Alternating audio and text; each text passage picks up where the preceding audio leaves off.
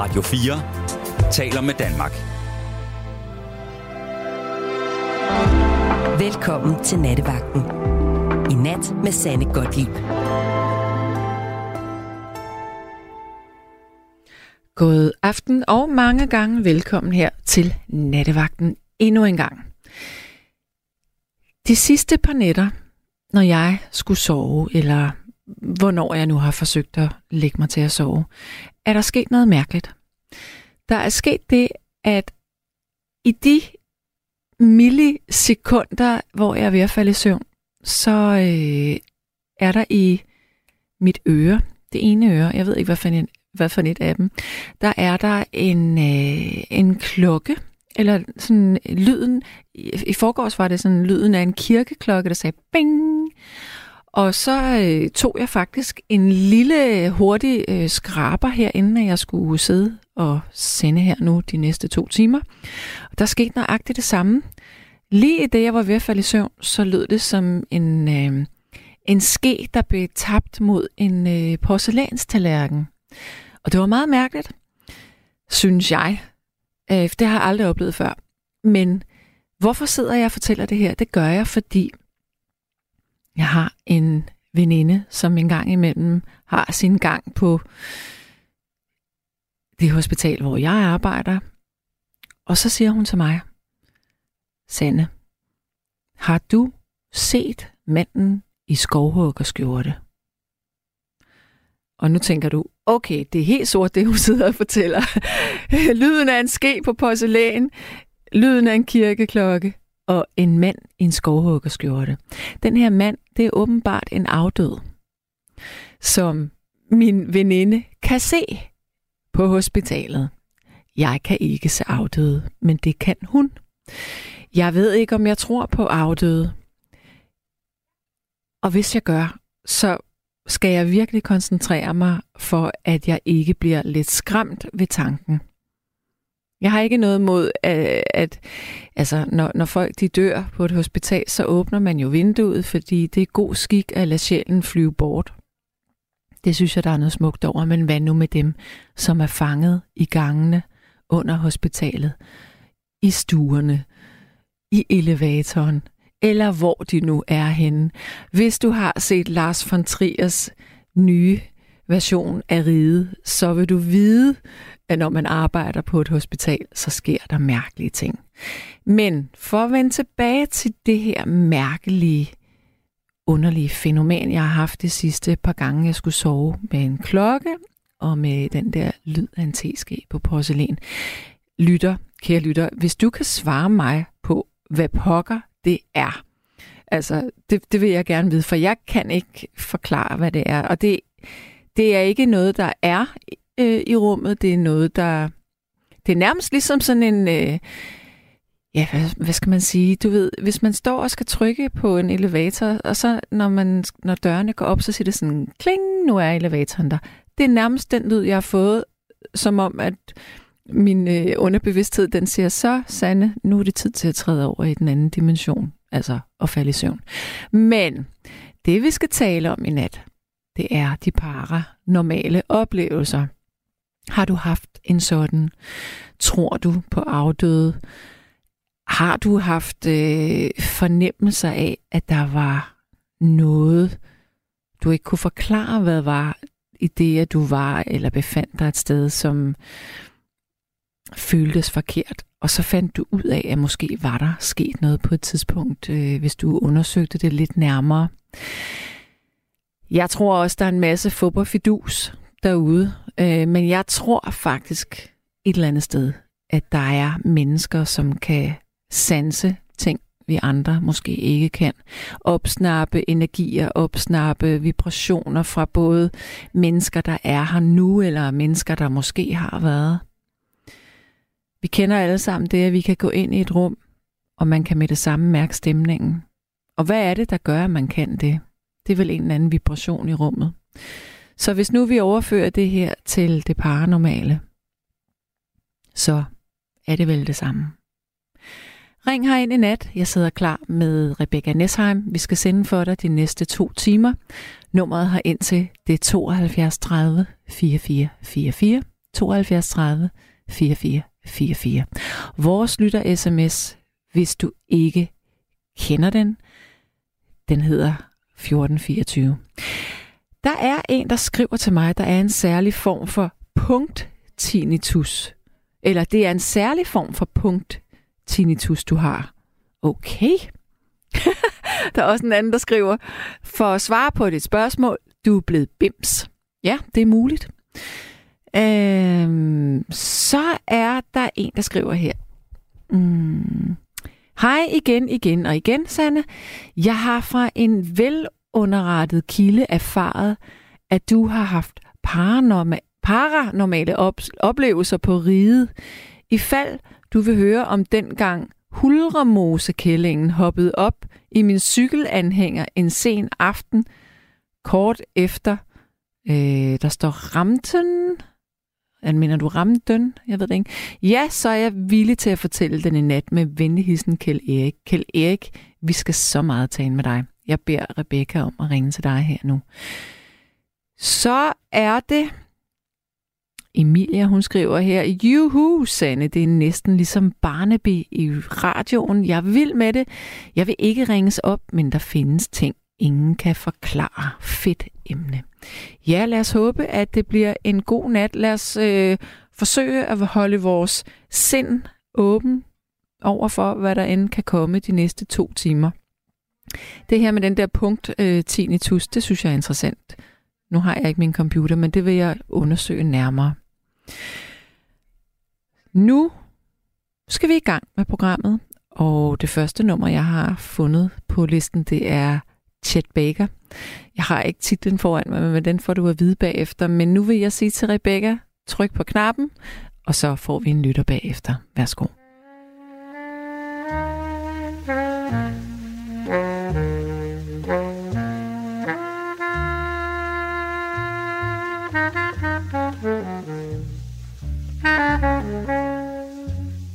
Música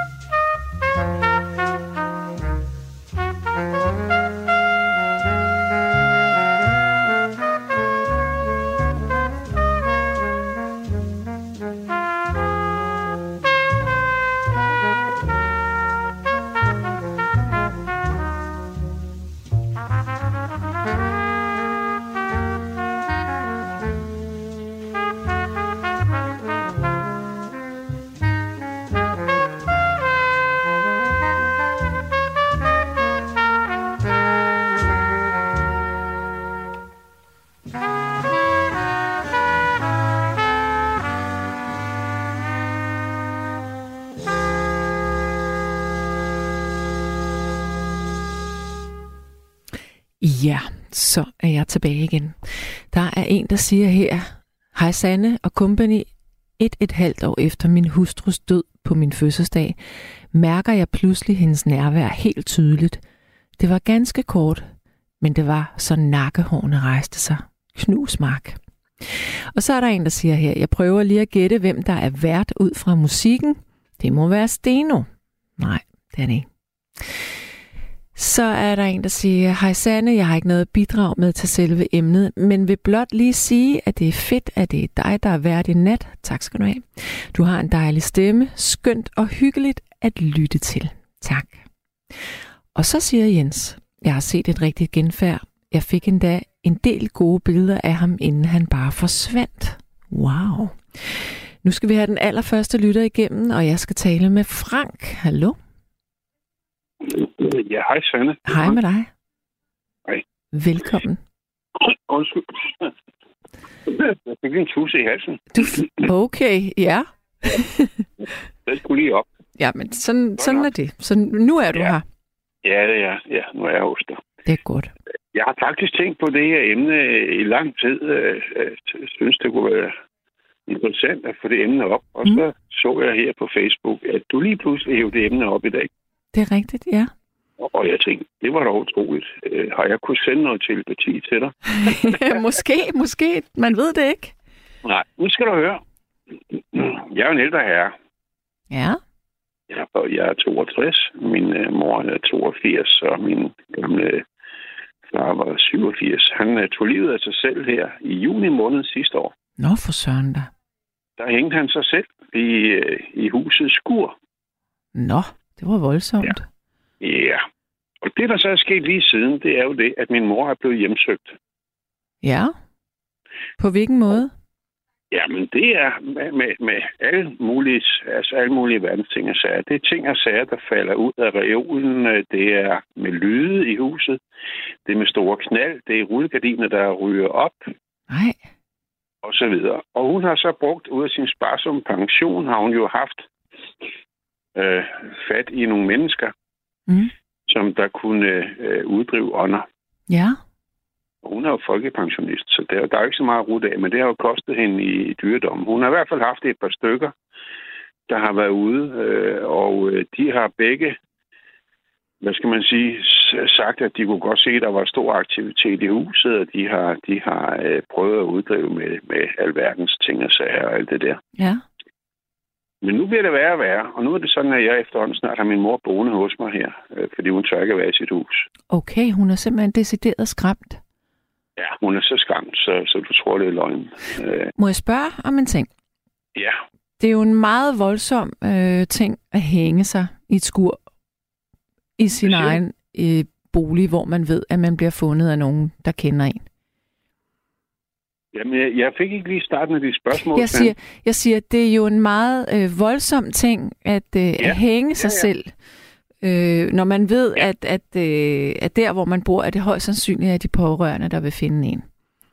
og Lige det, præcis, og, og der det kan- er vi fuldstændig enige om. Og man kan jo sige, at selvom det er voldsomt sørgeligt, at din far valgte at tage sit liv, så er det jo en meget Det er jo en aggressiv handling, kan man sige. Fordi det er meget voldsomt for dem, der, der ligesom står med det bagefter. Så det, jeg gerne vil vide, det er, hvordan var din fars temperament? Ja, det, det har jeg svært ved ligesom at sige. Ja, Og jeg har aldrig haft et rigtig godt forhold til ham. og hvorfor ikke? Fordi det, det, du ved jo godt, at, at, at, øh, at, at mellem stedf- stedfader, øh, stedmøder og stedbørn kan der jo godt være et, en eller anden form for vanskelig øh, forhold, mm. blandt andet på grund af jalousi og hvad Mm. ved jeg. Alt, hvad der er foregået igennem barndommen og sådan noget. Ja, Så jeg har aldrig haft et rigtig godt forhold til ham. Det har jeg ikke. Men, men på hans sidste måneder af hans liv, kom han rendende til mig om natten i hvert fald. Øh, Vi bor ikke så langt fra hinanden. Altså mine forældre, øh, og, og, eller min, hvad skal jeg sige, altså min mors stedfar og så mig. Så det var ikke længere, end han kunne rende over til mig, Mm-mm. og så tage sin nød over. Og hvad? Undskyld, der røg du lidt ud. Hvad sagde du der? Og ja, hvad? Okay. Altså, hvor han kunne rende over til mig midt om natten, fordi at de havde været oppe og de Diskutere. Ja, ikke? Hvor han så kom over til mig og sagde, nu øh, vil han ikke leve mere, og bla bla bla, ikke? Og, og jeg sagde, nej, nu må du altså... Så ikke? Og sådan, sådan hænger livet jo ikke sammen, ikke? Øh, Nu må I skulle se at finde ud af det, I voksne mennesker og sådan noget, ikke? Okay, så der var en masse konflikter mellem Der har været en masse og ham. konflikter. I, i, igennem de sidste par år har der været en masse konflikter. Frank? Oj, Frank, Ja, øh, du ryger ud en gang imellem. Jeg ved ikke, hvilken Ja. telefon du bruger, men har du Nej, mulighed for at rykke dig lidt? ja, jeg skal prøve en gang, og så lige flytte mig lidt. Ja. Jeg håber på, at det bliver bedre, hvis jeg ryger øh, hen imod et, mit havevindue. Nu er du i hvert fald rigtig fin igennem. Okay. Nu er jeg i hvert fald hen ved mit havevindue. Så må jeg stå op, mens vi taler sammen, Sande. Okay, jeg håber, du kan Er det- klare det så. Ja, det kan jeg godt. Er det fint nu? Ja, det er rigtig fint. Okay. Nej, men det, der var problemet, det var jo det, øh, altså, som jeg sagde, som jeg startede, eller indledte med at, sige det, det, jeg er ikke særlig troende, og og jeg tror ikke rigtig på sådan noget, eller med, med ånder og spøgelser og alt det der. Mm. Men, men, men et eller andet sted, altså, det hænger fast i min mors liv, Ja, med, at han går igen derover. Og det vil sige, at det siger, hun har offret, det, skal lige sige, de sidste par måneder her har hun offret, jeg ved ikke rigtig, hvor mange penge ud af sin folkepension, på at få nogle øh, kendte mennesker ud, og så det, man kalder uddrive ånder. ja. Den ene var ude øh, i det skur, hvor han havde hængt sig og hængt nogle sten op i en pose. Ja. Ja. Og det viser sig så, da nummer to kommer, fordi det havde ikke hjulpet, den første havde været der. Det er ligesom om tingene, de eskalerede. Da nummer to kommer, som, var, øh, som jeg kunne forstå på min mor, var en, der var, var blevet uddannet af hende der Marion. Jeg ved ikke, om du kan huske hende. Jo, som har hende, der bor i England, som Ja, er klaverjant. Ja, og øh, hende, der nummer to, der var ude hos min mor, hun er uddannet af en klarion. Øh, Da, da hun går ud og tager posen, så den fyldt, så øh, drypper der blod fra den. Nej. Jo, Nu får jeg altså kuldegysninger. Det siger du ikke til mig, det der. Jamen, det gør jeg faktisk alle. Det, er jo også derfor, jeg, det er jo derfor, jeg ringer. Nej, hvor, det er da sindssygt uhyggeligt. ja. Og det er jo derfor, jeg har skrevet både ind på jeres Facebook, og jeg har skrevet på jeres Messenger. Hvis der er nogen, der kan komme med et seriøst bud på, hvordan fanden vi kommer det her til liv, så vil jeg gerne høre fra jer. Og, og I har, jeg har også skrevet mit telefonnummer til jer inde på jeres Messenger, Mhm. mm-hmm. fordi så vil jeg godt høre fra jer. Okay, nu, nu, nu tager jeg min, øh, min øh, gode råd fra Sande hat på her. Altså, ja. nu graver jeg dybt i, hvad jeg selv ved, at man kunne gøre. Altså, er der direkte blevet sagt til ham, at øh, han hænger måske fast imellem nogle dimensioner, at han skal give slip og gå over på den anden side? Er der blevet, er det blevet gjort det? Ja. Det sidste, jeg, øh, det jeg har fået at vide, det er, det er af min mor, det er det, at han har forladt øh, området, og han er gået mod lyset, hedder det. Okay, men så skulle der jo ja. komme noget ro. Nej, det skulle der nemlig ikke, fordi det er Nå. det, han har haft nogle af de der drillerier med. Nå. Det er det, de, jeg ved ikke, om de kalder det drilleårene, eller hvad fanden de kalder det, fordi ah. nu er jeg jo ikke så velvandret i det der, men min mor siger, at, at der har været nogle andre med ham, som der laver den her terror i huset, og det er faktisk blevet så slemt nu. Så det er noget med, at rullegardinet fiser op øh, om natten, og at øh, tobaksskabet bliver åbnet, Øh, nu skal jeg prøve at tænke mig om, hvor meget mere det er. Det er lyde i huset, det er trappe, altså det er trin på gulvet, og det er knald, når hun går i bad, for eksempel på badeværelset, så giver det knald, når hun går i... Hun, hun siger, det lyder som kanonslag. Okay. Det er jo fuldstændig vanvittigt. Det her. Altså, hvad siger du til at måske øh, bo hos hende et par dage, så du selv kan høre, hvad der sker? Ja, men, men øh, det har jeg det har jeg også overvejet. Ja. Ikke? Men nu kommer det pussy, og det, nu kan det godt være, jeg håber, du sidder ned. Jeg sidder i den grad ned. Bliver, skal jeg tage, bliver jeg endnu mere bange nu end før? Ja, det skal du Åh faktisk. oh, nej. Okay, kom Jo. med det. Fordi faktisk den dag, øh, hvor det var, øh, kort tid før han hængte sig selv, Mm. der kom han over til mig klokken lort om natten. Jeg tror, det var tre om natten eller sådan noget. Mm. Og der sagde han så til mig, at han ville hænge sig selv. Der var han gået væk hjemmefra, og lige pludselig så lød der, mens vi sad her og snakkede, så lød der sådan en politi, eller hvad hedder sådan noget, helikopter. Øh, Du ved, jeg bor meget, jeg boede på landet. Mm. Så lød der sådan en helikopter, du ved, ind over huset, ikke? Mm. Og så øh, gik jeg ud og kiggede, det var der underligt så meget ballade, der var med det der. Og, sådan. Og så viste det sig så, at så kom der nogle politifolk derude, og så var han eftersøgt. Det vil sige, min mor, min, han var gået hjemmefra, og min mor havde eftersøgt ham. Ja. Og øh, der sagde han til mig, da han var herovre, jeg vil ikke leve mere. Jeg tager mit eget liv. Ja. Jeg hænger mig selv, sagde han. Ikke? Ja. Og jeg tænkte, nej, nej, hvordan fanden skal jeg tale om for det her? Ja. Det giver jo ikke nogen mening. Jeg, jeg kontaktede det, man kalder psykiatrisk øh, skadestue, Ja. og sagde, nu må I altså lige øh, hjælpe med her, fordi der er et eller andet, mm. øh, det er resten galt. Mm. Og han kom så der ned på fjorden i Roskilde, øh, hedder det. Det var Mm. et, der blev han jo visiteret til. Mm. Og det tog en halv time, så var han udskrevet igen. Han fejlede ikke en skid. Okay. Ja. Var han, Men altså, meget, var han det- meget dement? Nej, han, var, han har... Det beskyldte hun jo ham for at være. Men Ja. det var han ikke. Han har været igennem alt muligt dement, og, og ved du hvad, han havde faktisk en fysik, så du tror, det er løgn. Øh, der er cirka 8 kilometer herfra, hvor, øh, fra, hvor de boede ind til Roskilde. Der cyklede han dagligt. Ja. Selv i en alder af 87 år. Hold da op. Ja. Ja. Og han var, han var, han var fit for fight.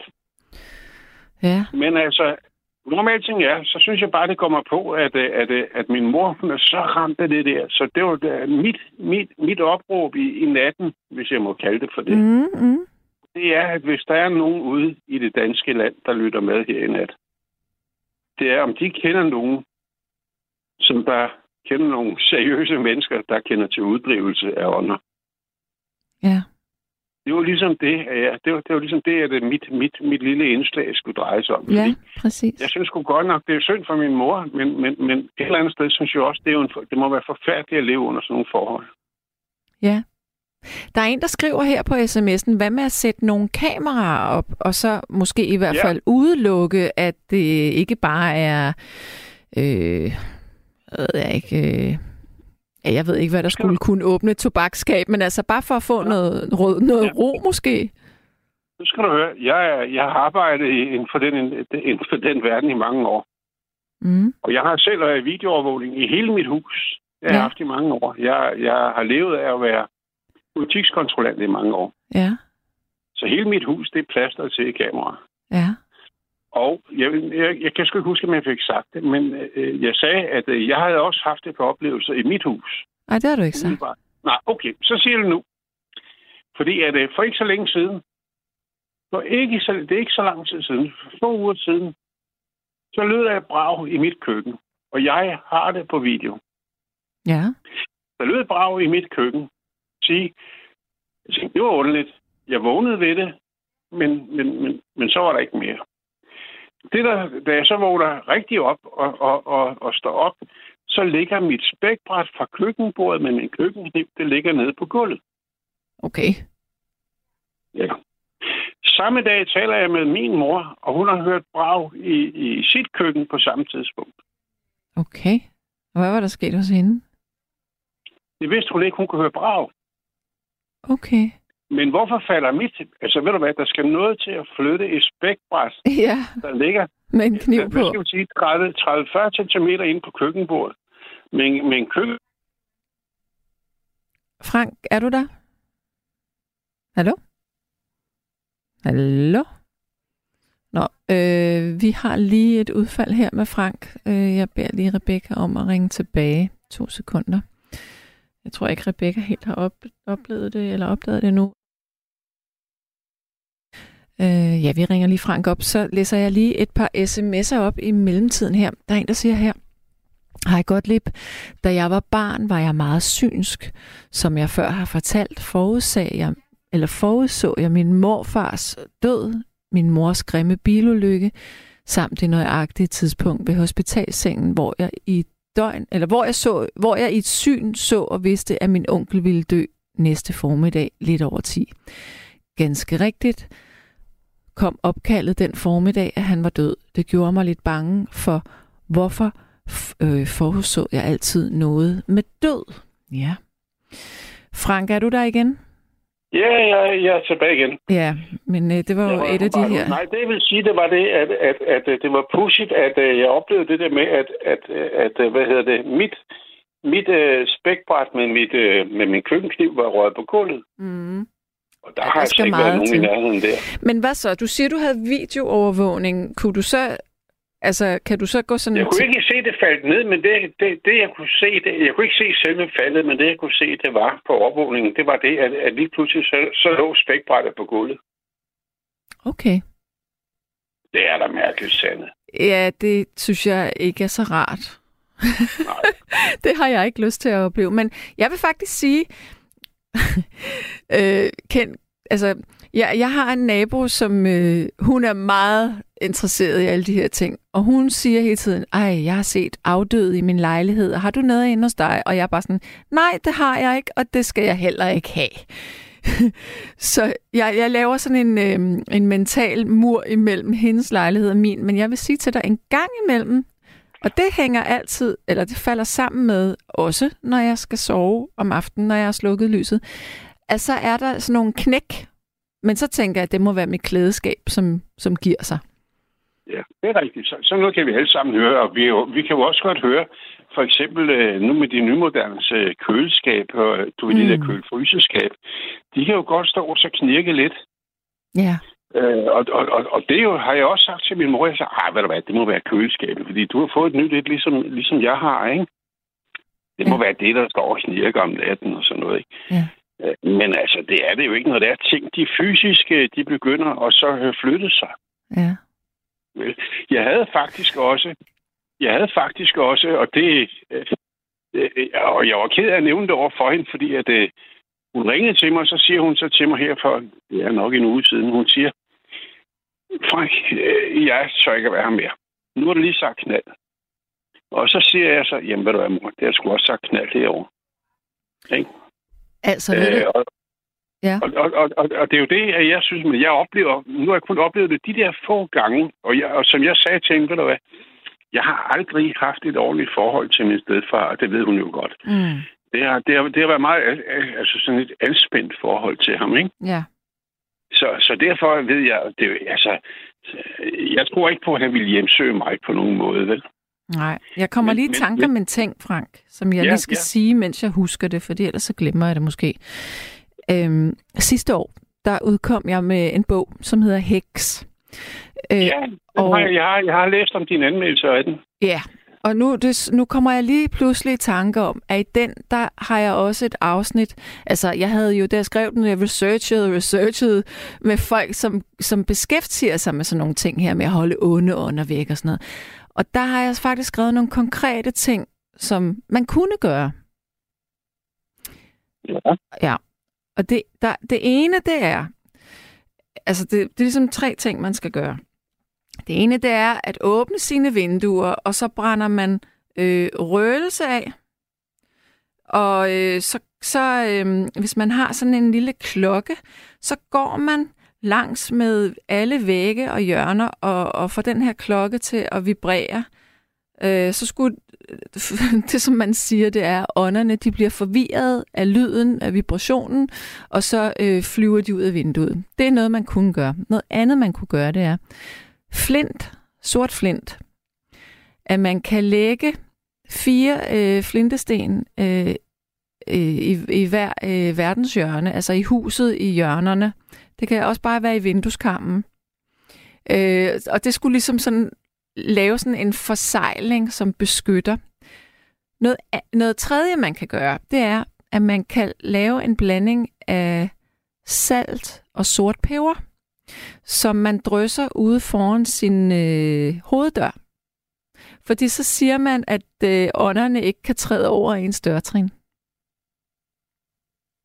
Ja. Jeg ved ikke, om det virker. Det er Nej. bare... Men jeg skal fortælle dig noget sjovt. Det var faktisk det allerede i, øh, i forgårs. Mm. Der var jeg inde og så bestilte sådan noget røgelse til min mor. Ja. Noget, som indianerne de, de bruger, det er noget med noget hvid et eller andet ørken. Ørkenhalløj. Øh, hvid salvie. Ja, lige præcis. Ja. Hvid salvie. Det, det, det er meget, meget, meget vigtigt, at, at der er vinduer åbne, når man brænder øh, hvid salvie af, vil jeg lige sige. Hvad siger du? Det, når man øh, brænder salvie, så skal man have ja. Vinduerne åbne, fordi det er skadeligt for lungerne ellers. Bare sådan, så Nå, din okay. mor lige får det her at vide. Okay, fordi de skriver ellers, at det også er sundt for helbredet. Ja, det vil jeg ikke tro, det er. Nå, det skriver de sgu ind på hjemmesiden. Men jeg har i hvert fald bestilt to bunter til en, og, og, og, og øh, de skulle være til afhængning allerede i morgen. Okay. Øh, du ved, på, på, på, på øh, udleveringsstedet. Ikke fordi altså, jeg tænker, hvad fanden skal man starte gøre for at hjælpe hende? ikke? Ja, ja. Men det vigtige, det er det her med vinduerne. Altid. Hvis der er et eller andet, man skal have ud, så skal man åbne noget. Okay. Godt. Men Frank, jeg vil runde af. Øhm, Ja. Og så håber jeg virkelig, at, øh, at der kommer styr på det. Men det er en god idé, det der med røgelsen. Godt nok sandt. Og hvis det er, at øh, du får nogle hvad er det, henvendelser, øh, du ved, så som jeg har skrevet på jeres øh, Facebook, øh, P, øh, hvad hedder det, Messenger og sådan noget, så må folk gerne kontakte mig på det nummer, jeg har skrevet, og eventuelt på det, der hedder PB. Fordi altså et eller andet sted, så skal hun skulle have noget hjælp. Ja, Ikke? ja. Så det, det, Vi krydser det synes fingre. jeg, det er... Hvad siger du? Jeg siger, vi krydser fingre for det. Det er godt, Sande. Ja. Tak skal du have. Kan du Og have tak, fordi du har taget emnet op. det? var så lidt, og øh, jeg håber, at der kommer ro i jeres ende. Ja, altså, det er sgu ikke så slemt for mig. Jeg tror, det er værd for hende. Men Ja. Jeg lever nok med det. Ja. Men i hvert fald, jeg, synes, jeg har tænkt på det længe, som jeg sagde til dig i starten, at det, det kunne være rart at få det emne op. Men altså, men, øh, men, men nu... men jeg synes, det er godt, du har taget det op, og så lytter jeg videre i natten. Ja, og hvis du ikke kan huske de der tre ting, jeg sagde her nu, så kan du... Og ellers så kan du lytte det her program på podcast fra i morgen af. Så kan du så kan man de her tre råd i hvert fald bruge dem. Ja, ja. Jeg kan sagtens huske det hele. Det er godt, du. Ha' det rigtig godt, Frank. Lige over det. Tak. Ha' det godt. du. Hej. Hej. Ja, og så er der en, der skriver, der er ingen tvivl om, at din mor er hjemsøgt. Det er ham, som kommer på besøg begge steder. 100 procent. Mit råd til sønnen, jeg synes, du skal tage hjem til din mor og overnatte der nogle nætter et par døgn ad gangen. Det er virkelig synd for hende. Så kan I opleve det sammen. Knus fra Line. Øhm, så er der en, der siger, i Valby i 1980'erne boede jeg i en lejlighed, som jeg efter blot halvandet år måtte flygte fra. Da en skikkelse stod ved min seng. Lidt efter knurrede skikkelsen mig i nakken klokken 3 om natten. Jeg ringede efter en vogn og kom kun tilbage den dag, jeg flyttede derfra. I starten oplevede jeg småting, som en radio, der selv gik i gang, og hasperne, der hoppede op og ned, plus et ur, der pludselig gik i gang med alarmen i stuen. Der var ikke noget ur i stuen. Uha. Så er der en, der siger, hej Sand, er du sikker på, at du arbejder på et hospital? Er du ikke bare indlagt? det var faktisk meget sjovt. Godt. Øh, hej Sanne, for cirka et år siden havde du en gæst eller en medvært, en astrolog, jeg kan ikke huske hans navn, men jeg kan huske, at du spurgte, om han troede, der blev krig, og der svarede han, ifølge, ifølge stjernerne bliver der krig, men jeg tror ikke på det. Jeg tror, at verdens ledere er kloge nok til at stoppe det. Det løb mig koldt ned ad ryggen den 25. februar i år. Ja, det var, jamen, det var Charlie, eller Charlene, det er en kvinde, øh, som øh, jo spåede i kort. Gud, er der allerede gået et år? Ja. Godt, så er der en, der siger, jeg har ikke særlig forstand på dette emne, men alligevel, Frank fortæller, at hans forhold til Stefan er dårligt. På trods af dette er det jo til synligheden Frank, som han har opsøgt hver eneste gang, han havde behov for hjælp. Med venlig hilsen, Nat Martin. Jo, men det er jo altså sådan, at man kan jo godt have sådan nogle indgroede mønstre med hinanden, hvor man har det besværligt, og der er ting, der er uafklaret, og så når man bliver ældre, og nu var den her Stefan jo ret gammel, at så øh, forsøger man at række ud, uden nogensinde at kunne få talt om, hvad det egentlig er, der står som en mur imellem øh, en selv og den anden, men ja, til trods for en kompliceret historie, så er alle mennesker jo, der er jo også godt i alle mennesker, og de fleste mennesker vil jo gerne leve øh, uden konflikter. Ja, så sidste sms, inden vi tager et stykke musik. Der er en, der siger, jeg har engang hørt, at nogle mennesker, som begår selvmord, ikke rigtig finder fred. Jeg håber, at han finder fred. Ja, det skal jeg ikke kunne svare på. Men øhm, ja, det er så nu, jeg skulle sige, at hvis man er selvmordstruet, så skal man ringe til selvmordslinjen. Øhm, og aldrig være bange for at række ud for at få hjælp. I hvert fald, du lytter til Nattevagten. Jeg hedder Sanne Gottlieb. Jeg sidder i studiet her i København sammen med Rebecca Nesheim, som styrer knapperne og tager telefonen. Vores nummer har ind til, hvis du har lyst til at ringe ind og fortælle om en paranormal oplevelse, hvis du har haft en sådan. Det er 72 30 44 44. 72 30 44 44. Og vores lytter-sms er stadigvæk 1424. Jeg ved ikke... Øh, jo, det ved jeg da godt. Vi skal høre Simon and Garfunkel med Bridge over Troubled Water. Værsgo.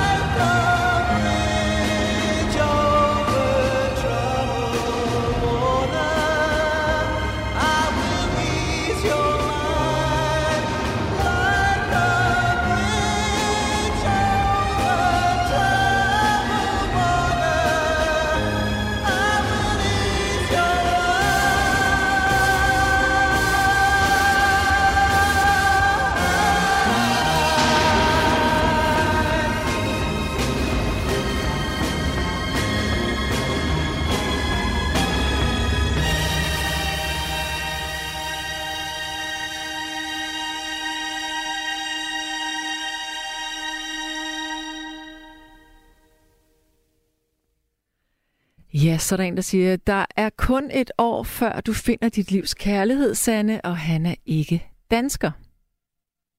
Okay. Men jeg er jo altså med en mand, som ikke er helt dansker. Kunne det ikke bare være ham? Ja, så kunne det være en, øh, jeg ved ikke, frihed til mig, eller sådan noget, måske om et år. Nå, Gottlieb, min mor døde, inden hun fik set min nye lejlighed, og da jeg så, hvilket gravstedsnummer hun havde fået, måtte jeg læse det flere gange. Ud af alle var det det samme nummer som mit opgangsnummer. Uha. Ja. Nu skal vi have en ny lytter med, og jeg skal tale med Louise. Hallo? Ja, hallo, hej. Hej og velkommen til. Ja, tak skal du have. Jeg hørte lige øh, din sidste kommentar her omkring din mor. Øh, og det fik mig bare sådan fuldstændig øh, to ben ned på jorden. Ja, det var så ikke Øh, min mor, det var en sms, jeg læste op her. Nå, okay. Nej, ja. min mor lever i bedste velgående. ja, okay, men uanset hvad, at få sådan en kommentar lige ind, øh, det satte lige benene ned på jorden, fordi øh, det minder mig om, da min søn døde. Ja, Øh, ja, nej, nu taber jeg tråden. Øh, okay. undskyld. Skal jeg få dig begynder. tilbage? Ja, Hvor vi gammel- begynder helt forfra. Hvor gammel- Øh, øh, da jeg lyttede her øh, på øh, nattevagten, øh, der var noget, der talte om, det var øh, i øh, en intro, omkring Lars Trier øh, og riget og det nye og halløj, halløj. Det er rigtigt. Ja, øh, og der lavede jeg lige sådan en øh, notat. Øh, og så er der jo kommet rigtig mange andre input på. Kan du høre mig? Jeg hører dig, jeg lytter. Ja. Okay. Øh, og så var det første, jeg havde at sige, det var, at øh, Lars von Trier øh, og alt det, han har op at køre med, det er overhovedet ikke mig, og jeg vil ikke se det, og det er for syret, og det er fuldstændig for vanvittigt for mig. Jeg kan ikke holde det ud. Mm-mm. Øh, og, og det kan der jo være alle mulige meninger omkring. Men det er altså min mening. Det er simpelthen for weird out øh, for mig. Ja. Det var én ting. Øh, Jeg ved ikke, om han øh, beskæftiger sig med paranormale ting, eller hvad så videre, og som halløj. Det, jeg vil ikke se ham. Jeg vil ikke se på ham. Jeg vil ikke se hans film, eller noget som helst. Okay. Men Det er bare det er et statement, ikke også? Og så kan vi gå tilbage til øh, med det paranormale. Det var så det, der kom ind efter, Ja. du talte om. Og så øh, ringede jeg op, fordi jeg havde haft nogle oplevelser. ja, Og så lyttede jeg videre øh, til nogen, og så kom vi jo ind på noget med at tro og vide. Og, og øh, så var der også nogen, der ringede ind, som havde haft nogle fuldstændig vilde oplevelser af noget. Øh, og så vil jeg bare lynhurtigt at sige, at jeg kan ikke forholde mig til øh, alle disse mystiske oplevelser. Jeg vil ikke afvise dem. Jeg vil gerne høre om den. Jeg kan slet ikke afvise det. Men personligt, så har jeg det nok sådan, at der er ofte nogle reelle forklaringer på nogle reelle hændelser. Ja. Men, ja, nu skal jeg sådan lige øh, neddæmpe mig selv. Øh, jeg er overbevist om, at der er mere mellem himmel og jord, end man sådan lige umiddelbart kan forstå. Ja. Og jeg har selv haft øh, flere forskellige oplevelser, som jeg ikke sådan går og taler om. Og, og jeg er meget, meget øh, opmærksom på, som du også selv har været inde på, øh, kære søde Sanne Gottlieb, som jeg synes er sådan et smukt, smukt navn, som jeg gerne vil overtage, hvis jeg måtte. Okay. Og det tror jeg, jeg har sagt for flere, ja, for et par år siden. Det er sådan et smukt navn. Men Louise, du startede med at sige, at du havde haft en oplevelse, da din søn døde. Ja, øh, og den kan vi måske tage øh, sådan lige til sidst, ikke også? Ja, men øh, det er ikke for at være ubehøvlet, men øh, vi er lidt i øst og vest nu, og jeg kunne rigtig godt tænke mig, hvis vi kunne komme til sagens kerne. Så kan, Ja. vi, så kan vi det nu? Ja, det kan vi godt, men jeg, jeg vil så godt lige fortsætte der, hvor jeg var begyndt. Det der med forhold mellem tro og viden. Mm. Øh, og der har jeg sådan her for anden gang, faktisk ikke for lang tid siden, læst vores skønne digter Søren Ulrik Thomsen. Ja. Øh, han har skrevet en bog, der hedder Tro mod ritualet. Ja. Og den handler netop om det der med at tro og vide. Ja. Øh, og han skriver meget, meget udførligt om, at der er øh, ting i verden, i vores virkelige verden, som faktisk er mystisk. Mm. Og det skal det jo faktisk have lov til at være, fordi det er faktisk mystisk. Ja. Det er jo ikke alt, vi behøver at begribe, kan man sige.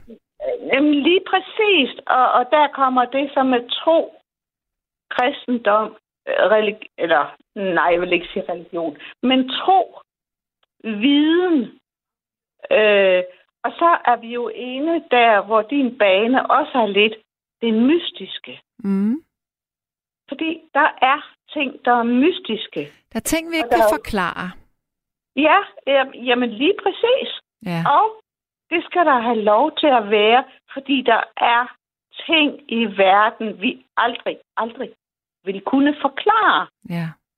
Men vi har jo også, som der er bevist her i nattevagten, øh, folk, der fortæller og mystiske hændelser. Vi kan ikke forklare det. Øh, og, og jeg kan jo ikke komme med nogen svar. Men jeg vil anbefale alle at læse den bog. Øh, den hedder Tro mod ritualet. Fordi han beskriver så fantastisk, øh, hvor vigtigt det er at have tillid til, at der er faktisk noget mystisk i vores liv, i vores eksistens, Mm øh, og hvordan man kan forholde sig til det. Mm. Fordi der er jo rigtig, rigtig mange, og det har du også været inde på, der er så mange, ja i gamle dage kaldte man det kvaksalver, alle mulige retninger derude med at romantisere mysticisme, jamen alt muligt, så folk bliver fuldstændig overdøvet romantisk. Yes. Men Øh, nu skal du høre, øhm, nu, må du ikke, nu må du ikke trække den længere. Nu bliver du nødt til at fortælle, hvad det er. For jeg ved, du fortalte Rebecca noget. Ja. Hvad var det? Der, der er to gange, jeg har oplevet, jamen hvad skal man sige, noget. Ikke mystisk, fordi det føltes ikke mystisk. Øh, Det føltes meget, meget regulært. Og det var, at da jeg havde fået min datter, øh, og hun var 14 dage gammel, øh, og hun havde kihoste, og blev indlagt på hospitalet og var døden nær. Ja. Og den dag, hvor hun faktisk var lige ved at dø, der, jeg boede heldigvis kun 500 meter fra hospitalet, og hendes far var dernede allerede. Ja. Så fik jeg den der fornemmelse af, jeg gik rundt som en øh, høne, der havde fået hakket hovedet af. Jeg ved ikke, om du er opvokset på landet. Øh, jeg har været der. Øh, sådan en høne, der har fået hovedet hugget af, den er fuldstændig rundt på gulvet-agtig, ikke? Ja. Og sådan var jeg. Ja. Og pludselig så, så får jeg ud, tog min cykel og kørte, kørte derned, fordi jeg vidste, der var noget galt. Ja. Og ganske rigtigt, hun lå fem minutter fra at dø af denne her kigehoste. Hun var kun 14 dage gammel. Men Din, Øh. din datter var indlagt. Ja, Hvorfor, men, men øh, hvorfor var du ikke der sammen med hende? jamen det var fordi min mand var der. Hendes far var der. Okay. Og, og jeg var hjemme og passe hendes storebror. Og så skulle jeg jo ja. komme to timer senere for at give mælk og så videre. Mm, mm. Men i de tre timer, hvor jeg var i lejligheden, i det hus, hvor vi boede, Ja. der var jeg fuldstændig forstyrret. Altså som en, øh, som en kottet høne, som sagt, ikke? Ja. Og jeg kan ikke forklare den uro, jeg havde, Nej. og at jeg til sidst vidste, nu er det bare nu, du skal afsted og derned. Ja. Og lige da jeg kommer derned, så kommer hendes far ud til mig og siger, "Ej, nu tager du det bare roligt. Han var medicinstuderende dengang, og så videre, ikke? Mm. Altså, Mm. øh, og der stod der syv mennesker over hendes lille bitte seng inde i isolationsrummet. Ja. Ikke? Så det, havde, det kunne du Øh. simpelthen mærke der. Og så var, der, så var der den sidste ting, det var med din søn. Hvad var det? Hallo? Det er Ja. meget, meget specielt. Ja. Fordi da han skulle begraves, øh, der var jo hele familien, både hans fars og på min side, samlet. Må jeg spørge, Øh, hvor gammel var han, da han døde? Jamen, han var 27 år. Okay, ja. Det var jo et meget ungt menneske, og det er jo... Ja, det er jo selvfølgelig meget svært at tale om, og selvfølgelig også ude i et offentligt rum, ikke? Mm, mm.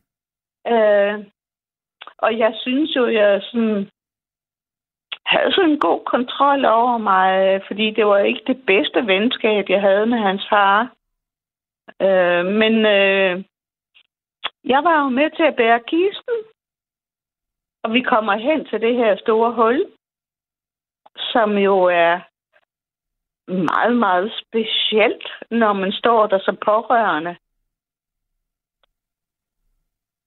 Som øh, mor til ens søn. Mm.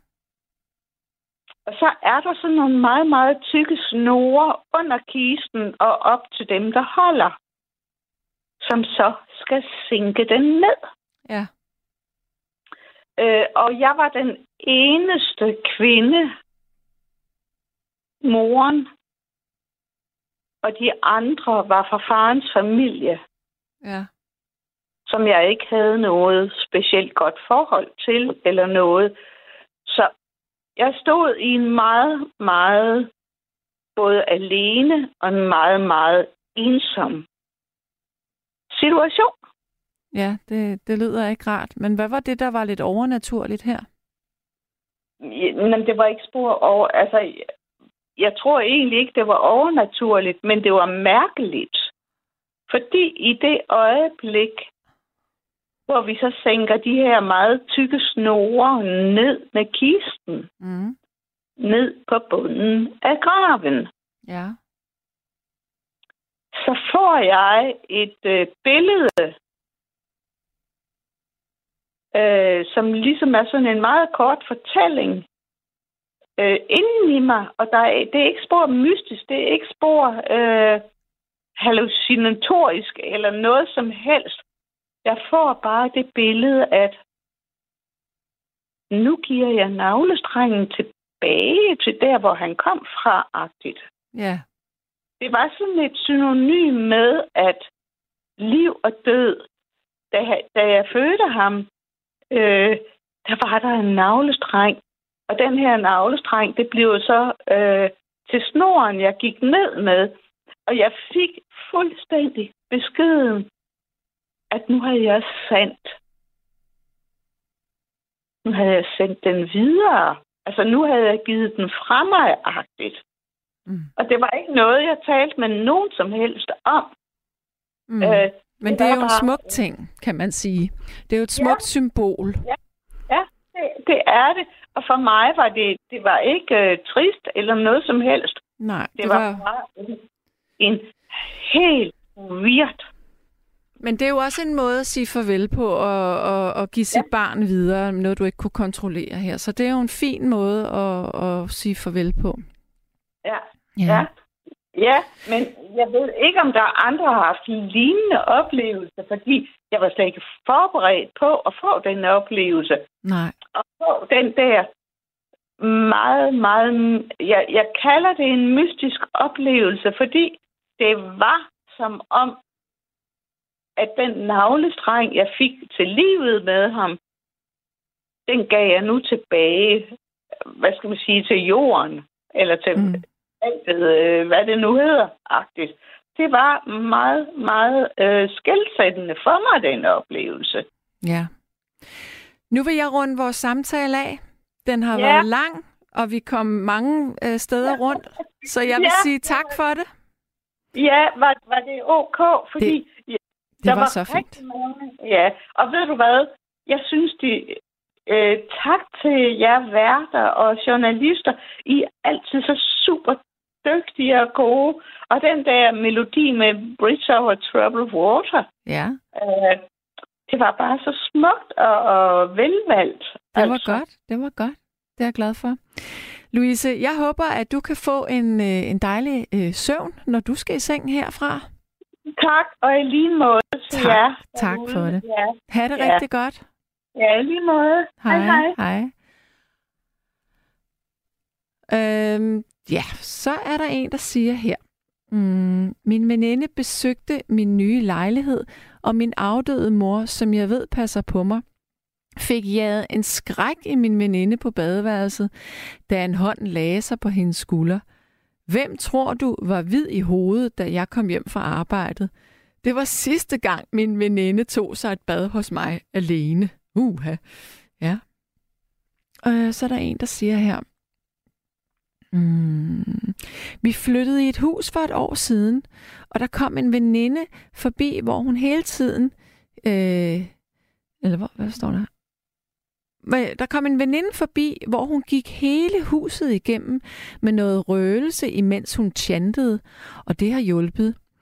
Eller om det har hjulpet, aner vi heldigvis ikke, da vi intet overnaturligt har oplevet.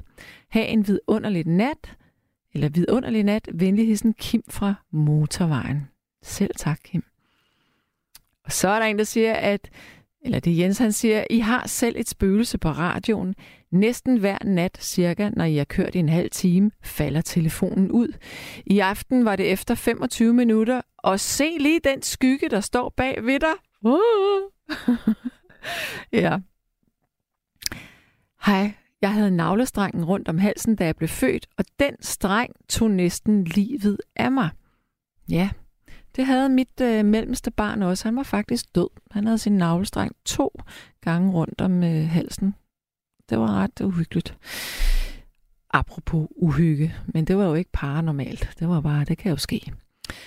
Men øh, nu skal jeg lige høre, Rebecca, er der en legnet op, eller tager vi et stykke musik, eller hvad gør vi?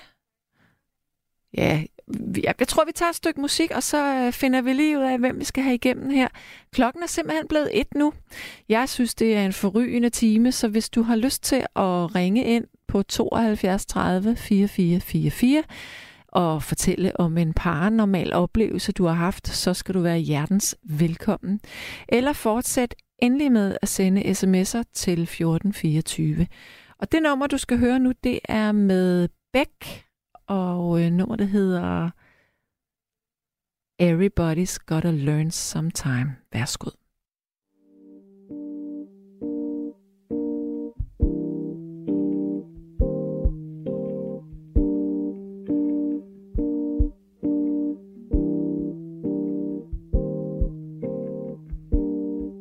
Change your heart.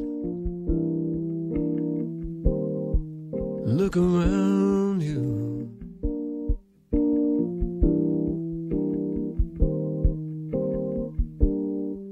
Change your heart.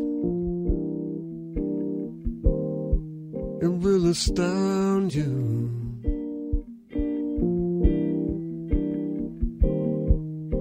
And I need your loving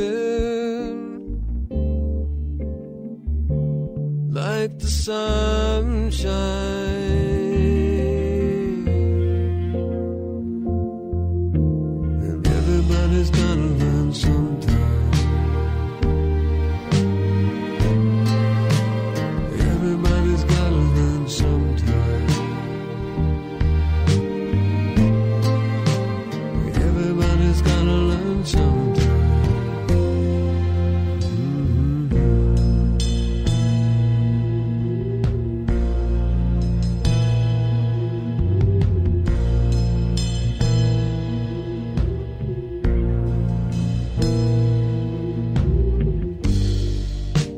Change your heart. Look around you.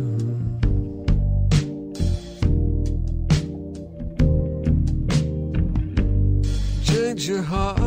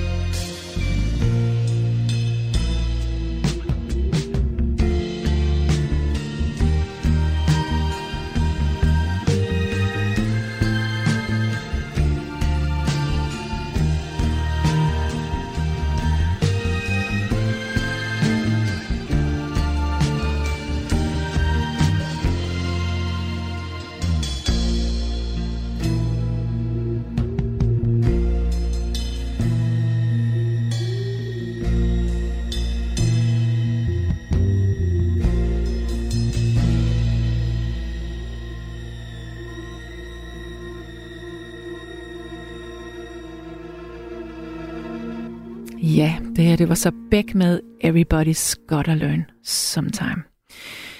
Øhm, og så øh, er der en, der skriver, at jeg skal se en, øh, en besked, der er sendt på et bestemt tidspunkt, men jeg kan altså ikke se den der besked. Nå ja, så siger Frank, som ringede ind, øh, at øh, vil blot nævne, at kort tid efter min stefar var hos mig om natten, hvor helikopteren ledte efter ham, tog han sit eget liv. Det fik jeg vist ikke helt nævnt i samtalen. Vi vil, øh, Rebecca og jeg, vi vil øvrigt lige sige en ting. Der var en, der ringede til Rebecca og sagde, at... Øh, at din mor skulle tale til din stefar i huset og sige, at hun tilgav ham. Øh, og på en eller anden måde, så giver det måske mening, at, øh, at han skal tilgives, at øh, før der kan komme ro. Det er måske bare et godt råd. Men, men det der med at tale ud i rummet og sige, ja, jeg tilgav dig, selvom at det var skrækkeligt og det var urimeligt, så tilgiver jeg dig, og jeg giver dig fred og kom så godt afsted. Måske det kunne hjælpe.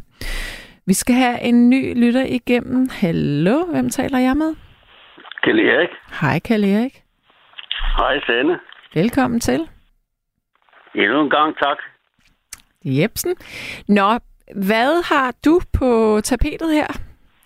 Jamen, du har jo læst min sms op om hullermosekillingen, ikke? Åh oh, ja, det var det, det var det. Yes. Ja, og jeg har jo...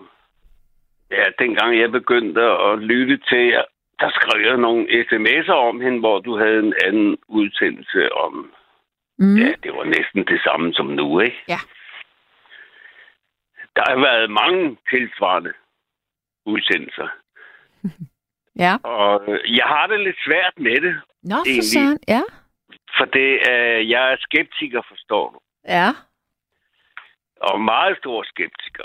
Ja. Jeg tror ikke en fis på alt det der. Men så når man selv kommer ud for sådan noget der, så er det alligevel, man begynder at klø sig i nakken, ikke? Ja, hvad er der sket? Jamen, jeg ved ikke om... Kender du øh, skeptikbevægelsen i USA? Hvilken bevægelse? Skept, der er en skeptikerbevægelse i USA, Nej. hvor de ovenligt købet har en komité til naturvidenskabelig undersøgelse af påstået oh, ja, ja, overnaturlige ja, ja, ja, det ved jeg godt. Det ved jeg, ja.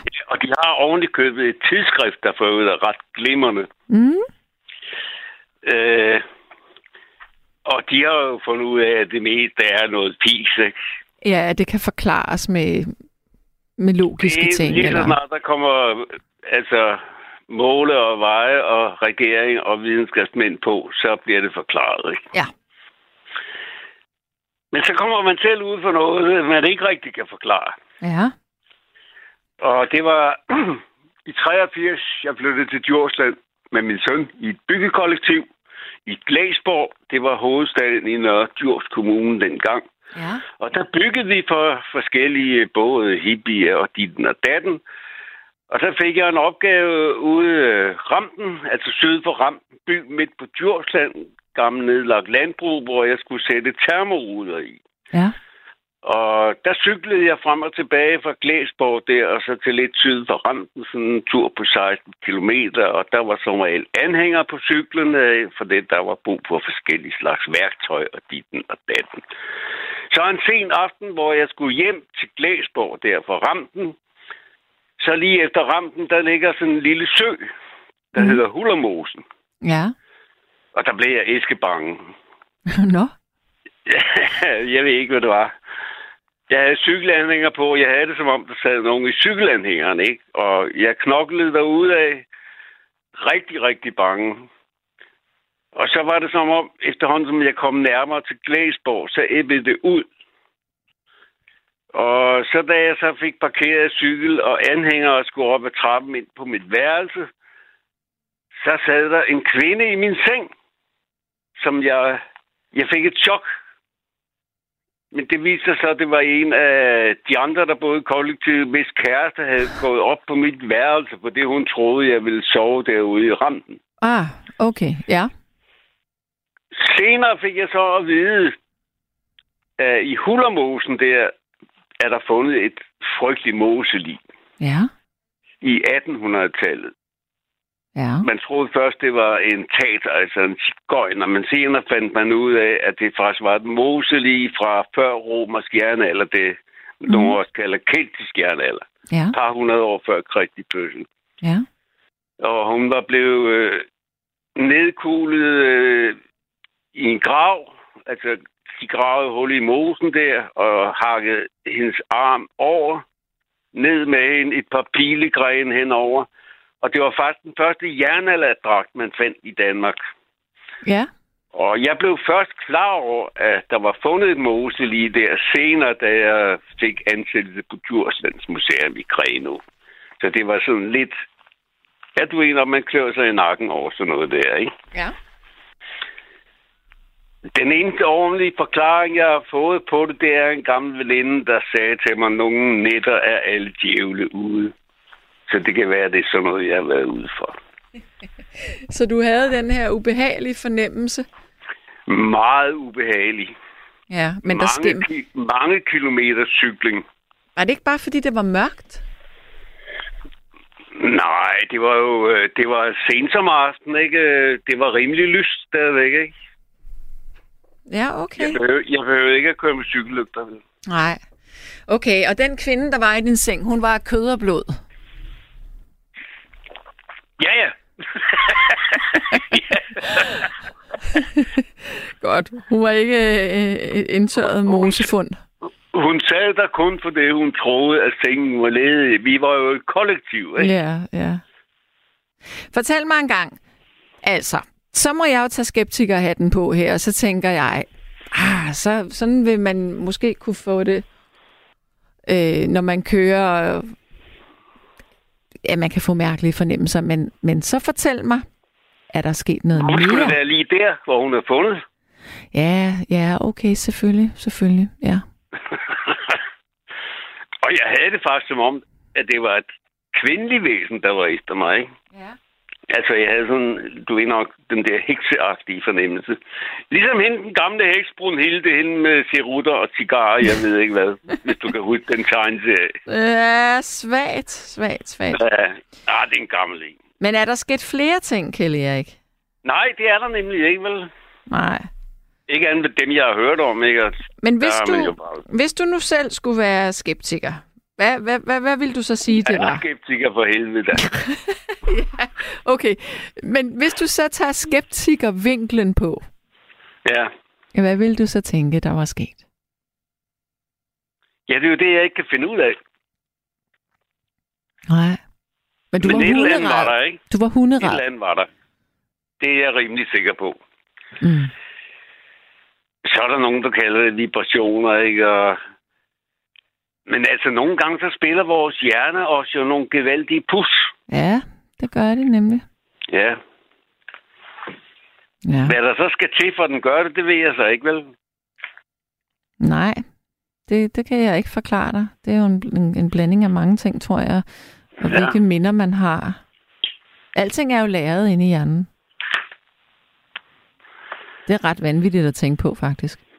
Ja. Men for øvrigt, hvis du har lyst til at se hende hullermosekælling, så ligger hun inde på Nationalmuseet nu, og jeg har været inde og se. Jamen, jeg har faktisk set hende. Jeg ved godt, hvordan hun ser ud, og hun har stadigvæk Nå. sine smykker på. Ja. Ja. Jeg ved, øh, jeg ved godt, hvordan hun ser ud. Ja. Øhm, Det har ikke været, no- det har ikke været nogen rar død. nej, det har det godt nok ikke. Altså, jeg tænkte der på at hakke den ene arm af, ikke? og bum. Hun må have stjålet. Der hun har været lang tid over det. De andre moselige, de er jo blevet... Ja, gravvallemanden fik skåret struben over, ikke? Mm. Han er død med det samme, ikke? Og 12 mand blev hængt, ikke? Mm. Så er der også nogen, øh, ja, der er nogen, der har fået køleslag og ditten og datten, ikke? Det, er- det har været ret brutalt, det her i jernalderen. Ja, det har det. Nå, men altså, Kjell Erik, jeg vil øh, runde af med dig Ja, og nu sige, fik du omsider historien, jeg tog mod til mig. det var godt. Tillykke. Ja. Det er jeg da glad for. Jamen, jeg har, for- jeg har fortalt den til mange, ikke? ja, bare ikke til ja. mig. Nej, nej, jeg er blevet forbigået. Nu, ja, det må du undskylde. kan du have en god fortsat vagt? Tak skal du have. Og kan du have en god fortsat nat? Det kan du tro. Hej, hej. Tak. Hej. Ja, og jeg kan se, at Rebecca hun sidder på telefonen, så jeg tror, vi får en ny lytter igennem lige inden for et par sekunder her. Men så vil jeg tage en sms i stedet for her. Der er en, der siger...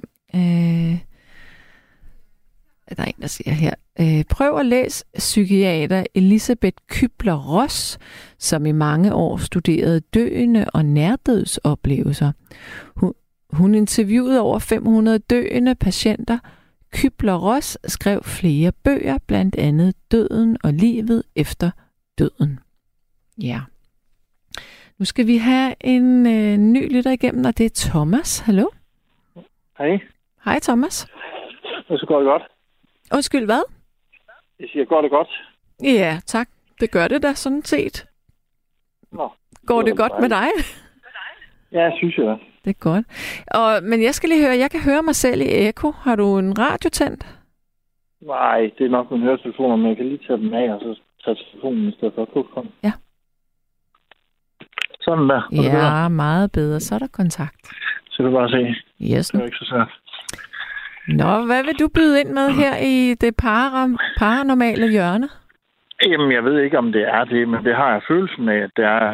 Jeg har læst lidt om det, men der er jo meget delt mening om, hvad det er for noget. Mm. Øh, det er sådan, jeg har oplevet det måske 5-10 gange i mit liv, øh, at når man skal, hvad hedder det, til at sove, og så man falder i søvn, så øh, er man sådan helt vågen faktisk. Øh, man kan se hele rummet, og den person, hvis man ligger ved siden af en, så kan du se den her person. Du kan bare ikke røre dig, eller noget som helst. Du kan ingenting. Sådan en søvnparalyse. Ja, night terror hedder det. Men, hvad hedder det? Øh, men problemet er bare, at inde i det her rum, du er i, eller det er jo så nødvendigvis dit soveværelse, eller stue, eller hvor der er henne, øh, det- der er nogle personer, der ikke er særlig behagelige derinde i hvert fald. Ja, De er ikke særlig venlige. Det fænomen, det har jeg hørt om. Hvad er det, du siger, det hedder? Øh, terror. Ja, Ja, de siger også, at nogle børn kan have det. ja. Øh, men de på, der er nogen, der siger jo, at det er øh, en vågen, sovende tilstand, Ja. øh, man er i. Ja. Som jeg synes bare, det er en meget, øh, meget mærkelig måde, vil jeg sige. Det var, det er i hvert fald ikke særlig behageligt. Jeg har mange gange frygtet det. Jeg bryder mig heller ikke meget om at snakke om det, så jeg er bange for at få det igen. Det er i hvert fald meget voldsomt. Det kan jeg love for. Men hvor gammel øh, var du første gang, du oplevede det? Mm, det er i midten af 20'erne, tror jeg. Men prøv at fortælle mig, hvad det egentlig er. Hvad ser du, og hvad sker der? Øhm, altså, du, du, du, altså, du, altså, hvis nu du ligger i soveværelset, så ser du soveværelset fuldstændig som det er. Du kan se det fra forskellige vinkler, faktisk. Øh, det, altså, øh, du kan se dig selv ligge også. Øhm, og du kan se din partner, hvis det er. Du, ja, altså, når man har den drøm, eller hvad du vil kalde det, så vil man meget gerne ud af det. Og så derfor prøver jeg at hive fat i, i personen siden men det kan jeg ikke. Jeg har en enkelt gang vågnet op i et kæmpe skrig, øh, hvor min partner blev meget skrækket ved siden af, fordi jeg prøvede at råbe, og så lykkedes det så til sidst. Ja. Øh, men, øh, men min eks øh, på et tidspunkt, hun, hun siger, hun har set sådan en gammel mand sidde ved siden af mig. Sådan hoved op ved siden af mig. Ja. Øh, og det var altså ikke noget sammenhæng med det her. Men det sagde hun på et tidspunkt Facebook. Påstod hun. Ja. Jeg ved ikke, hvem den gamle mand er. Men altså, Men er det nogle det er jo- personer, som, øh, som vender tilbage, eller er det fremmede hver gang? du kan ikke se de her personer på den måde. Det er nogen, du kan føle i det her rum, og de er ubehagelige. Det lyder Du simpelthen. kan, ikke, ja, altså, du kan ikke se dem på den måde. Og hvor lang tid går der så? Du kan høre måske åndedræt. Det har jeg prøvet en gang. Sådan meget voldsom åndedræt. Ja. Den, der puster ind og ud. Men hvor, og, og, og hvor lang tid går der så, før at man er falder i søvn? Øh, du falder ikke i søvn, du vågner til sidst. Altså, det gør, man, det gør jeg hver gang. Vågner jeg det. Øh, men der er ikke gået så lang tid, det føles som flere timer. Har du Der er nogensinde... måske gået en time. max. Er der nogensinde nogen... At time, det er godt nok også lang tid at ligge og have det på den måde der. Øhm, ja. men er der, Man nærmest, man skal dø, mildest, mildest talt. Noget i den retning. er der nogen, der har set dig have det sådan her, som har sovet med dig og observeret dig måske? Ikke rigtigt. Nej. Så øh, ikke rigtigt. Jeg spurgte, jeg har spurgt, om, om der var noget. Øh, ikke sådan der, men jeg har så vågnet op i det der skrig der, ikke? hvor jeg så fik trumpet det her skrig igennem. Dit eget skrig? Ja, Okay. Har du nogensinde sagt det her til din læge? Ikke sådan rigtigt. Jeg har bare læst om det på nettet. Ja, okay. Ja, nu har jeg altså ikke min computer med, så jeg kan ikke sidde og google, fordi det har jeg jo lyst til, når du siger sådan noget. Night terror hedder det. Ja, men for eksempel også, altså... Øh, øh, nu har min, hvad hedder det, øh, altså, hende jeg er sammen med i dag, hun har en, hvad hedder det, en datter. Altså, hun vågner op nogle gange, så hun i hvert fald et, et, et, et, et monster, hun lige. Det kan jeg da lige love dig for. Og det siger de, det er night terror. Mm. Hun, hun er virkelig ubehagelig. Altså min øh, voksne datter, hun har øh, haft det der, der hedder søvnparalyse, hvor at man, man kan ikke bevæge sig. Mm. Øh, man, man, man, man er vågen, men kroppen sover. Og mm. det skulle også være meget, meget, meget vemmeligt. Ja, hvad er det for noget? Ja, hvad det er, altså det, det er vel et eller andet i hjernen, at, øh, at, at kroppen sover, men man, er, men man kan bare se. Okay, ja, hvorfor skal jeg så være uhyre? det ikke særlig Ja, nej, det kan jeg ikke forklare dig.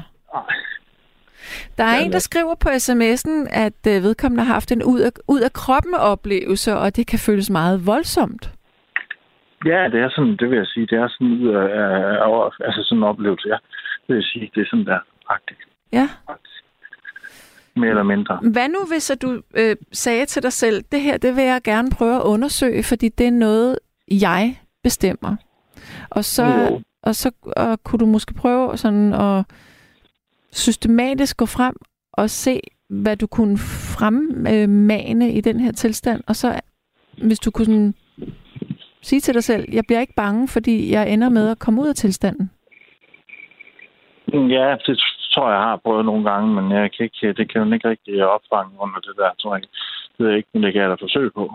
Men Igen, føl, føler du dig som dig selv, mens det sker? Er du stadigvæk uh, Thomas, altså, som mærker, at det her det er bare virkelig vemmeligt, det er uden for din kontrol? Ja, det er mig selv. Altså, jeg er jo fuldt bevidst om, at jeg er vågen nu. Altså, det er jo mere virkelig, end en drøm er. Det er jo det, der er ubehageligt det. Det, er mere virkelig, end det er jo. ja. Altså, du er jo simpelthen fysisk til stede. Du kan jo se det rum, du ligger i. Du ved, du ligger der. Altså, det, det, altså, det er jo det, der er meget ubehageligt. Meget fascinerende, faktisk. Og så er det hele det sådan en sådan en mærkelig verden. Jeg kan, ikke, altså, Ja, jeg kan ikke forklare det, hvordan og hvorledes. Det er i hvert fald meget underligt. Det Ja. hele. ja. Så og jeg har været meget skræmt for nogle gange, til at falde i søvn, at det nu kom igen, det der. Mm. Fordi Godt. det er så ubehageligt. Ja, det lyder, det lyder virkelig ikke særlig rart. Men Det Thomas. Thomas, jeg vil runde af med dig nu. Ja, men det er jo Tak for det. Ja, selv tak. Og så, øh, så må du have en dejlig nat. Og jeg håber ikke, det sker for dig i nat. Det gør det ikke. Nej, det tror jeg ikke. Jamen, det sker jeg kan ikke. godt tænke lidt sammen med, når man er lidt stress og sådan ting. Ja, men det sker ikke i nat. Ej, det er det. Så sover godt. Du sover godt. Ha' det godt. Hej.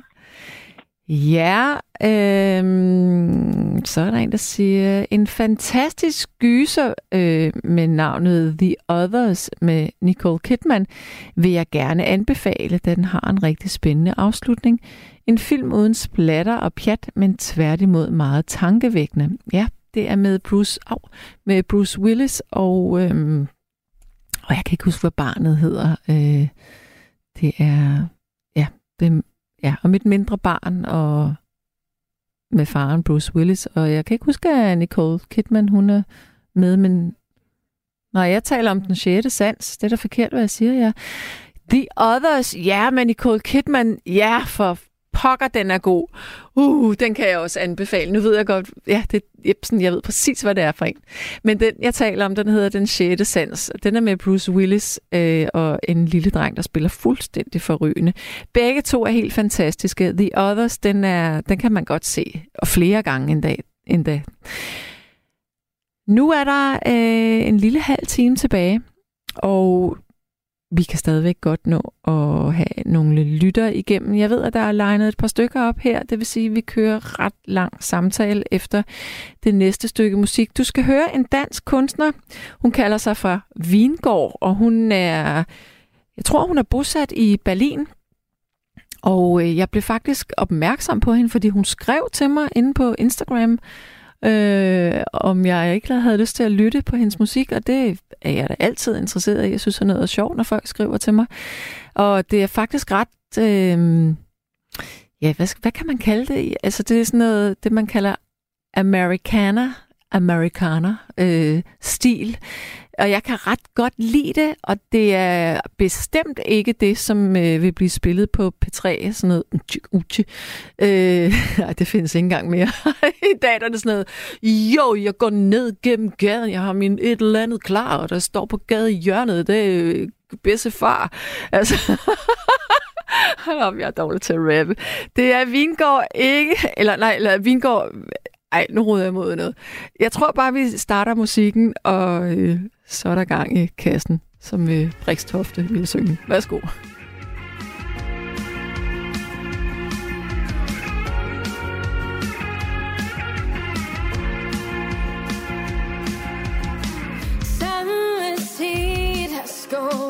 Welcome to another fall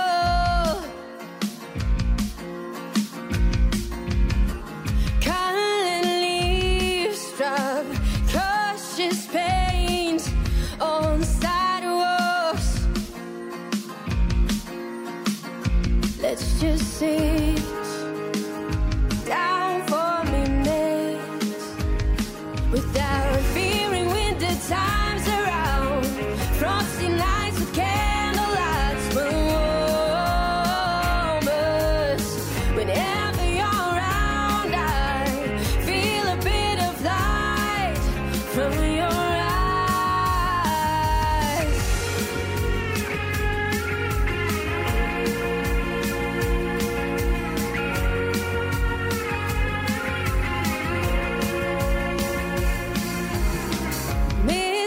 tell me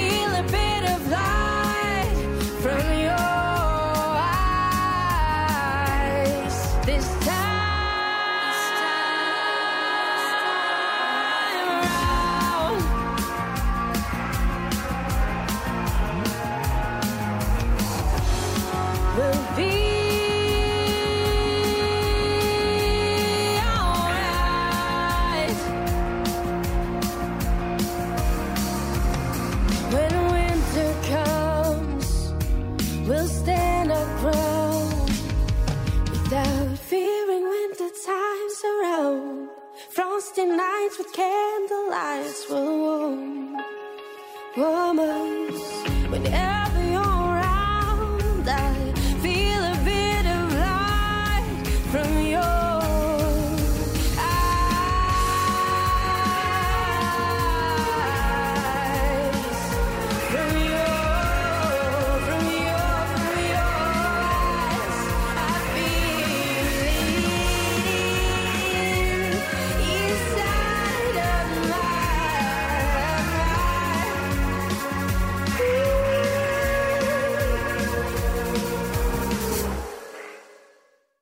Ja, det var danske Vingård, det her. Der er en, der siger her, at øh, jeg har også oplevet, jeg ved, jeg ligger i min seng, men jeg går ude i mit køkken og kan se og mærke, at jeg tænder for vandhanen og er i gang med at lave kaffe. Og samtidig tænker jeg, jamen jeg ligger jo i min seng. Det er meget uhyggeligt. Og så har Rebecca lige fortalt mig, at hun en gang har oplevet det her Nå, mange gange. Okay. Nå, Rebecca har oplevet det her night terror mange gange, og noget med, at man ligger der, og så er det som om, at der er skygger op ad væggen, som går sådan ind over ind. Det lyder da fuldstændig uhyggeligt, Rebecca. Altså, det er da lige før, at du, du skulle komme ind her til mikrofonen, og måske lige... Nå, men nu har vi en lytter igennem, ikke? Nå, så bliver det bagefter. Godt. Hallo, hvem ja. taler jeg med? Hej, Sanne. Det er Gunhild. Ja, hej Gunhild. Velkommen Hej. til. Ja, tak. Jeg har oplevet det mange gange. Ja. Øh, har din datter nogensinde snakket med sin læge om det? Nej. Men, men jeg, jeg, Fordi- det var mest, da hun var teenager, faktisk. Ja. Øh, det kan ses i natpolygrafi. Det er søvncenter, der spiller ind et pus. Ja.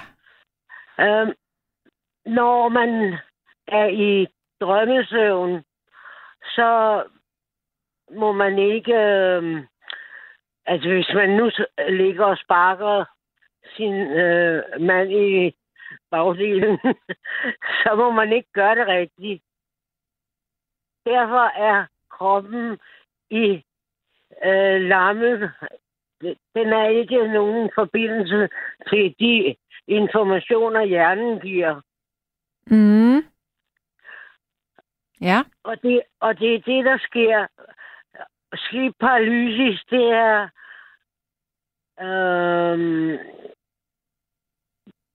man kan opleve det på den måde, at, at man skal stå op, og man sætter, svinger benene ud over sengekanten og, og rejser sig op. Og så når man åbner øjnene, så ligger man altså faktisk, som man hele tiden har gjort. Ja. Jamen, det var godt, at vi kunne få en forklaring på det. Men så vil jeg spørge dig, har du øh, haft en paranormal oplevelse? Nej, ja, ja, jeg hører musik, men det hører, det hører øh, også, øh, ja, det ved jeg ikke, ja, det hører til den sygdom, jeg har, narkolepsi. Ja. Så hører du musik Ja. ind i hovedet, eller hvordan? Ja, jeg, er- jeg er vågen, og jeg har snakket med min mand. Kan du høre musik? Hvad med at lukke for den radio? Okay, ja. Han kan overhovedet ikke høre noget. Nej. Og det er den mest skønne musik.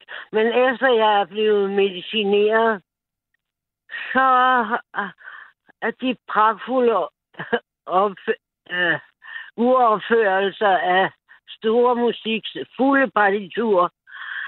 Det dem hører jeg ikke mere. Nej. Nå, men det var da næsten ærgerligt, så kan man sige. Ja, ja det kan man godt sige, ja. Ja.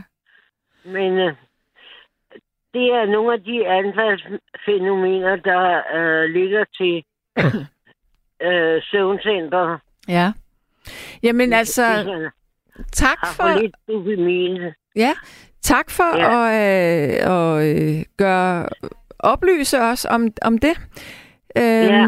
Men så tænker jeg, det var vel egentlig i virkeligheden det, du havde på hjerte? Ja, Ja. det er det. Ja, Jamen, øhm, tak for, for nogle gode øh, nattevagter. ja, og men det er der også, der takker for at lytte med. Jo, jo. Ja. Ja, ja lige så godt, jeg er vågen. Ja, sådan kan det jo være nogle gange om natten der. Ja, Ja. okay. Jamen, så, øh, så må du ja. have det godt. Jamen, så sender jeg lige en hilsen til Gaius. Okay, ja. Ja, han lytter også med. Hej, Gaius. det er godt. Ja, ja. Okay, du. Ha' det, Ja. ha' det rigtig godt. Tak, og kom godt hjem. Tak skal du have. Hej. Ja, tak. Hej. Hej. Ja, så er der en, der siger, super skønt nummer, eller super nummer skønt, at der ikke er autotune på, ligesom på dine numre. Altså, mener du mine numre? Det er godt nok lang tid siden, at jeg har spillet noget musik, hvor jeg selv øh, synger. Men jeg har faktisk aldrig haft autotune på noget, jeg har lavet. Jo, et popnummer for 15 år siden. Godt. Øh, vi skal have en ny lytter. Det er Rune. Halløj. I hvert fald. Ej, jeg bliver nødt til at sige det. Rune. Rune. Rune. Rune. Åh, det har jeg hørt meget. Velkommen til, Rune. Åh, det har jeg hørt rigtig, rigtig meget. Hvorfor har du hørt det? Fordi mine forældre, de er ude og heste til norske og svenske turister. Nå. Og de øh, synes, det er rydna, og norsk det er er sådan, det går. Jamen, jeg siger det... Jeg, min lillebror havde en, en ven, da han var barn, som hed Rune, og han blev altid kaldt for Rune. Så det var nej, sådan... nej, han, han, han hed Rune. Han hed ikke Rune. Det var ikke med Ole. Okay. Lad os, øh, lad os kaste os ud i programmet her, du og jeg. Ja, ja. lige to sekunder. Ja. Sådan der. Jamen, øh, jeg havde, da min mor hun døde, Ja. øh, hendes energi, den har bevæget sig videre, eller taget hjem til mig i hvert fald. Fordi vi oplevede nogle uforklarlige ting. Nå, ja. øh, kna- knapper på anlægget, der blev trykket ind, og musikken blev skruet op, og du, der var ikke nogen fjernbetjening, du skulle hen og røre ved det. Var sådan fysiske knapper, der skulle trykkes ind. Okay. Og det, og det skete ri- rimelig meget perioden efter, hun var død, indtil jeg simpelthen forklarede, at det skal, det skal nok gå det her. Bare slappe af og komme videre. Du har en ny tur, du skal ud på det. Så du, du talte simpelthen til hende ud i rummet? Ja, det gjorde jeg. Ja. Og jeg, det var jo ikke kun mig, der oplevede det. Min ekskæreste og vores kammerater, de opdagede det også. Altså, og sådan, det var sådan lidt slut over det. Men så efter jeg havde den snak, så højt. Hvad, øhm, hvor mange år siden er det her? Det er, og det er nok lige 12, 13 år siden. Okay. Nej, hvornår det, det er 16 år siden. Okay, så du var, du, nu ved jeg ikke, du lyder ikke så, så gammel, så du er vel, hvad var Jeg du var i?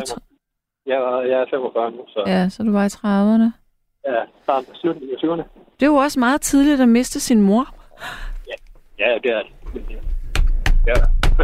Fuck, undskyld, jeg banker sådan der. Det er for, ej, for helvede. Rebecca, det kan du ikke gøre med mig, det der. Ej, for helvede. Wow. Ej, hvor satan. Undskyld, det er fordi, jeg sidder... Nej, for satan, jeg får et hjertestop. Oh, Okay, undskyld.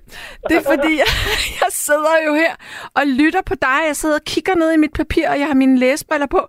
Og så pludselig ud af øjenkrogen, så kommer der bare sådan en arm ind imod mig. For satan. Oh. Jeg har lige kigget ud i, i teknikken, og Rebecca sidder på sin stol, og så split sekund senere kommer der den der arm. Og så er det Rebecca, der bare lægger en seddel ved siden af mig. Åh, oh. Uha.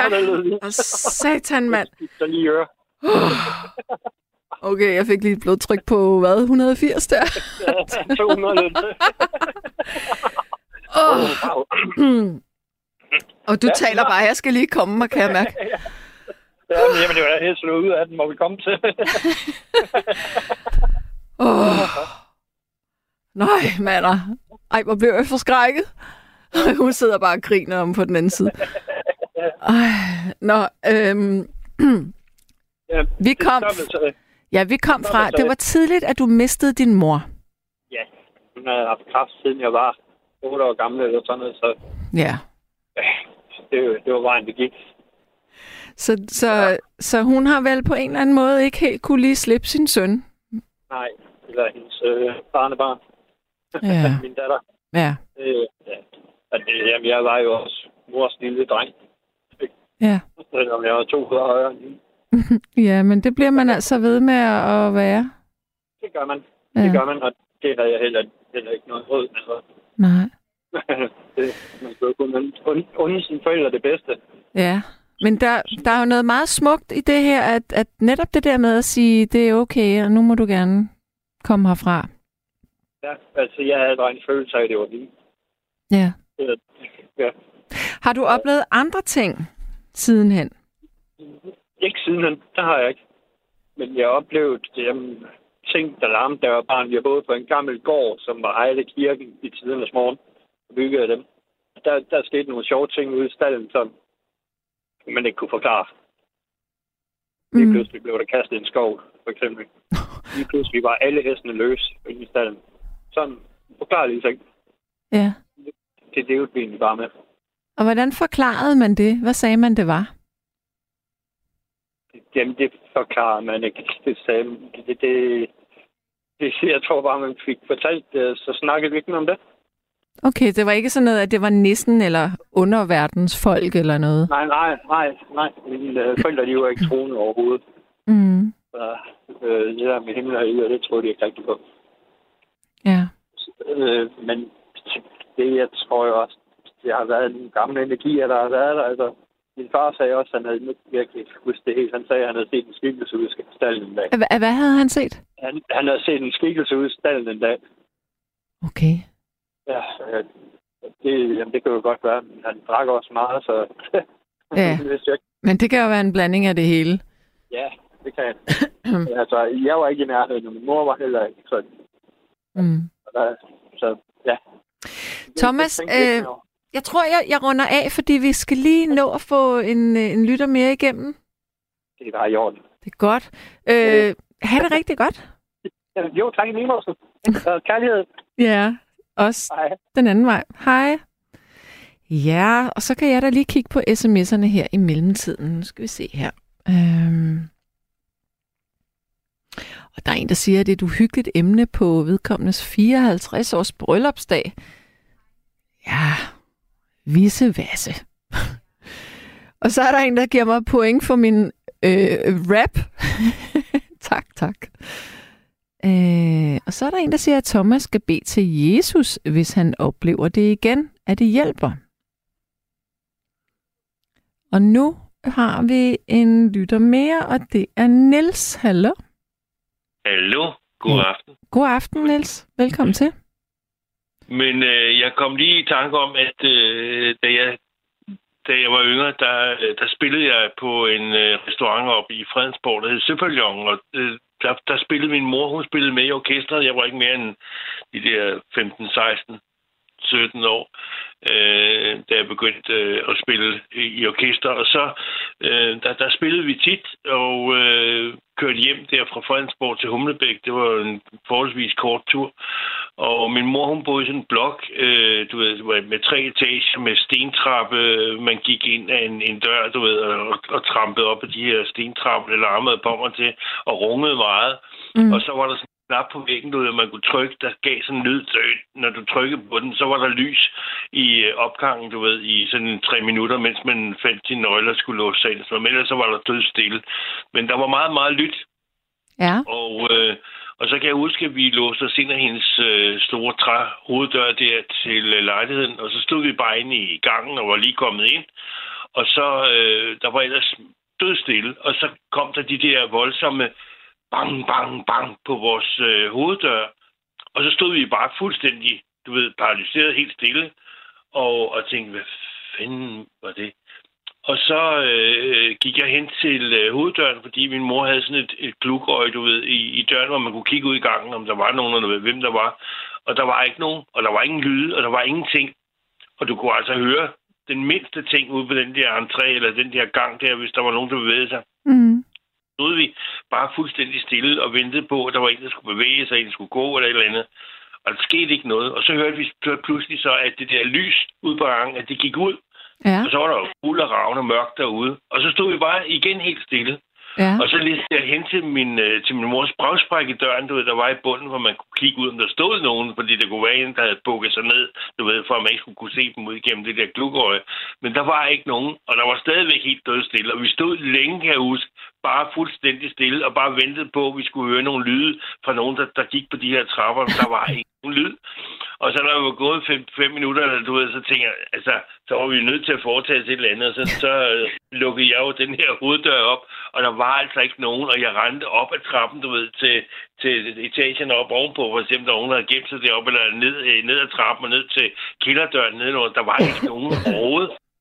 Og der var ikke nogen hoveddør, der havde gået, eller, eller noget, som, som, som gjorde, at der var nogen, der var hverken kommet ind eller ud af den dør, efter at vi var kommet hjem. Så, og ellers var der jo fuldstændig selvfølgelig død stille der klokken halv to om natten, da vi kom hjem.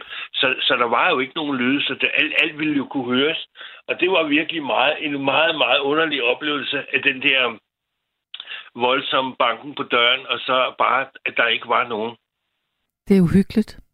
Ja, det er meget uhyggeligt. Jeg sidder lige og tænker på det nu, fordi nu sidder jeg jo også i min øh, lejlighed her, hvor der er fuldstændig dødstille, hvor der er ikke nogen lyd overhovedet af noget som helst. Og du kan jo høre, hvis noget som helst bevæger sig. Ja. Øh, og og det, det, det er det, der gør det uhyggeligt, synes jeg. Det er det der med, at du pludselig oplever noget meget virkeligt, og så kan du ikke forklare det. Ja. Men er Det- det, er det er det sket meget- nogensinde siden hen? Jeg, jeg har oplevet noget mærkeligt noget, som jeg ikke kunne forklare. Ja. Ja, jeg, jeg, nu har jeg jo fortalt det nogle gange, men det, det tåler altid en ekstra omgang. Øh, jeg, har, jeg, har, jeg har jo en af dem, der har, har set en øh, flyvende tallerken, sådan en rigtig stor en, øh, lige hen over trætoppen op i skoven i Humlebæk, hvor jeg bor. Ja. øh, uden en lyd og uden noget, i fuldstændig solskins høj blå himmel. Øh, der var ikke noget, øh, du ved, der kunne ligesom, ah, jeg tror ikke, det bare har været et eller andet.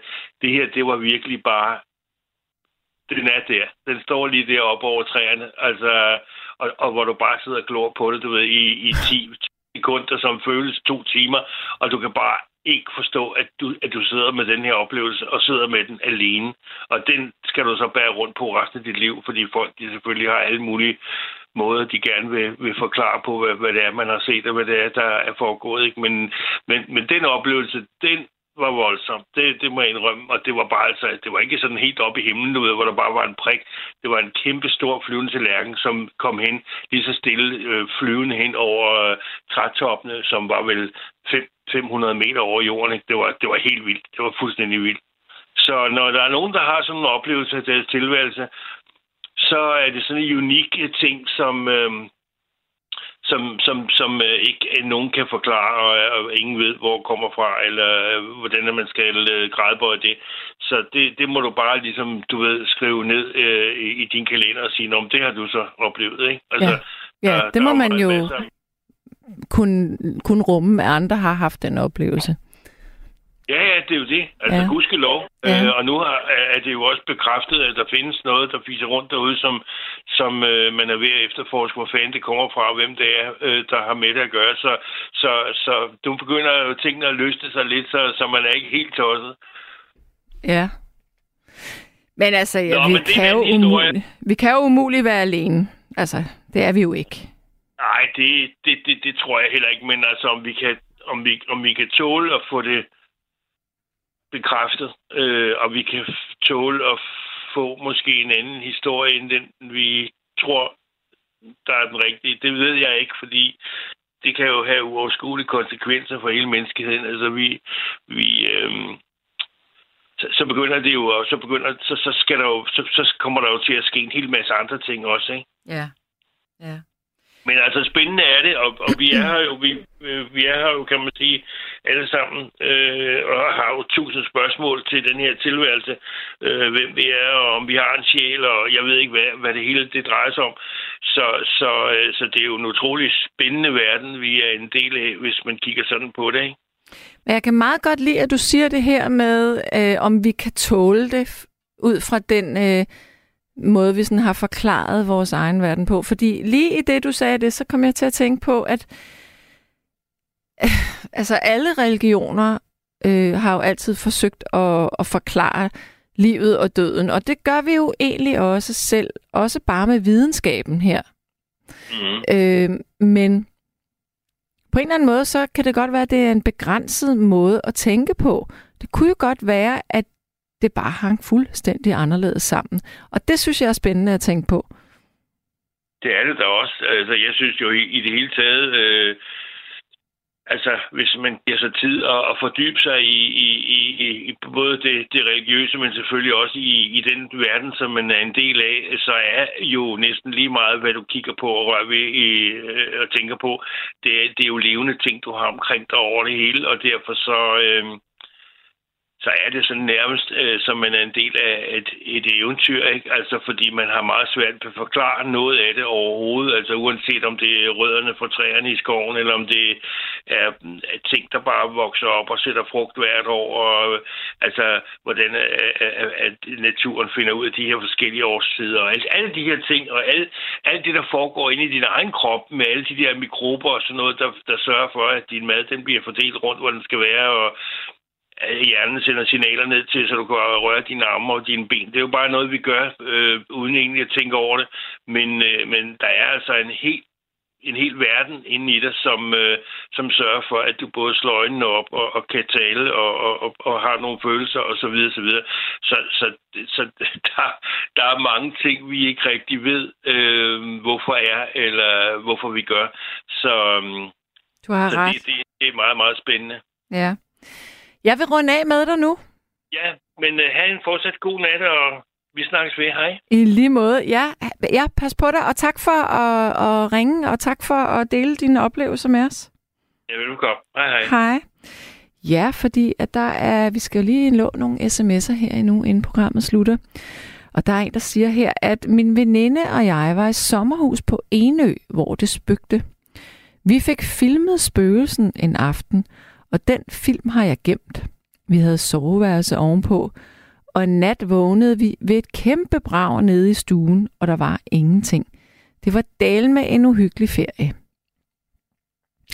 Så er der en, der siger, jeg har erfaret, at hvis jeg gennemtvinger mig selv til at sove igen og igen, efter jeg vågner, selvom jeg er udvilet, så har jeg oplevet, at mine drømme giver mig en forklaring på en masse problemstillinger, jeg går øh, i det vågne og tænker på. Ja. Og så siger Da- så David, han kalder sig for Smør-David her. Han siger, god aften, Sanne. Til info, så når du lander hjemme, så vises der Ghost Adventures på Kanal 6. Ja, så hvis man ikke kan sove, så kan man altså se øh, øh, noget spøgelsesfilm øh, film på Kanal 6. Ja. Så er der en, der siger her, at... Mm-mm. Øhm, Sande, er der et liv efter døden?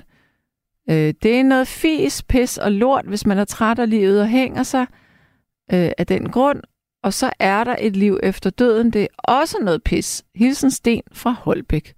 Okay, jeg fornemmer, at du tror ikke lige helt på det her med, at man, øh, man lever videre på nogen måde. Ja. Så er der en, der siger, at... Øh, Mm-mm. Skal vi se her.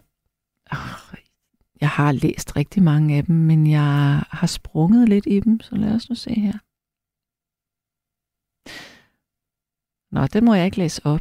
Øh, den var til mig, ja. Øh, Så er der en, der spørger, hvorfor kan en ånd ikke komme ud, før man åbner vinduet? Altså, det skal jeg virkelig ikke kunne svare på, men øh, jeg vil da gøre et forsøg. altså, man siger bare, at, at øh, energi kan være stagneret, øh, så længe der ikke er frisk luft, der kommer ind. Og der giver det jo meget god mening, at man skal åbne et vindue for, at noget kan komme ud.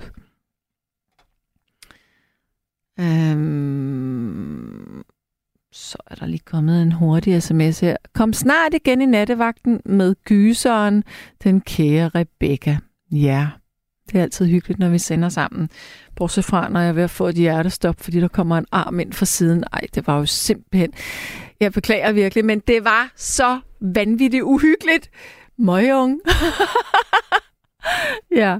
Nå, men altså, mm, ganske langsomt vil jeg begynde at sige øh, tak for nat.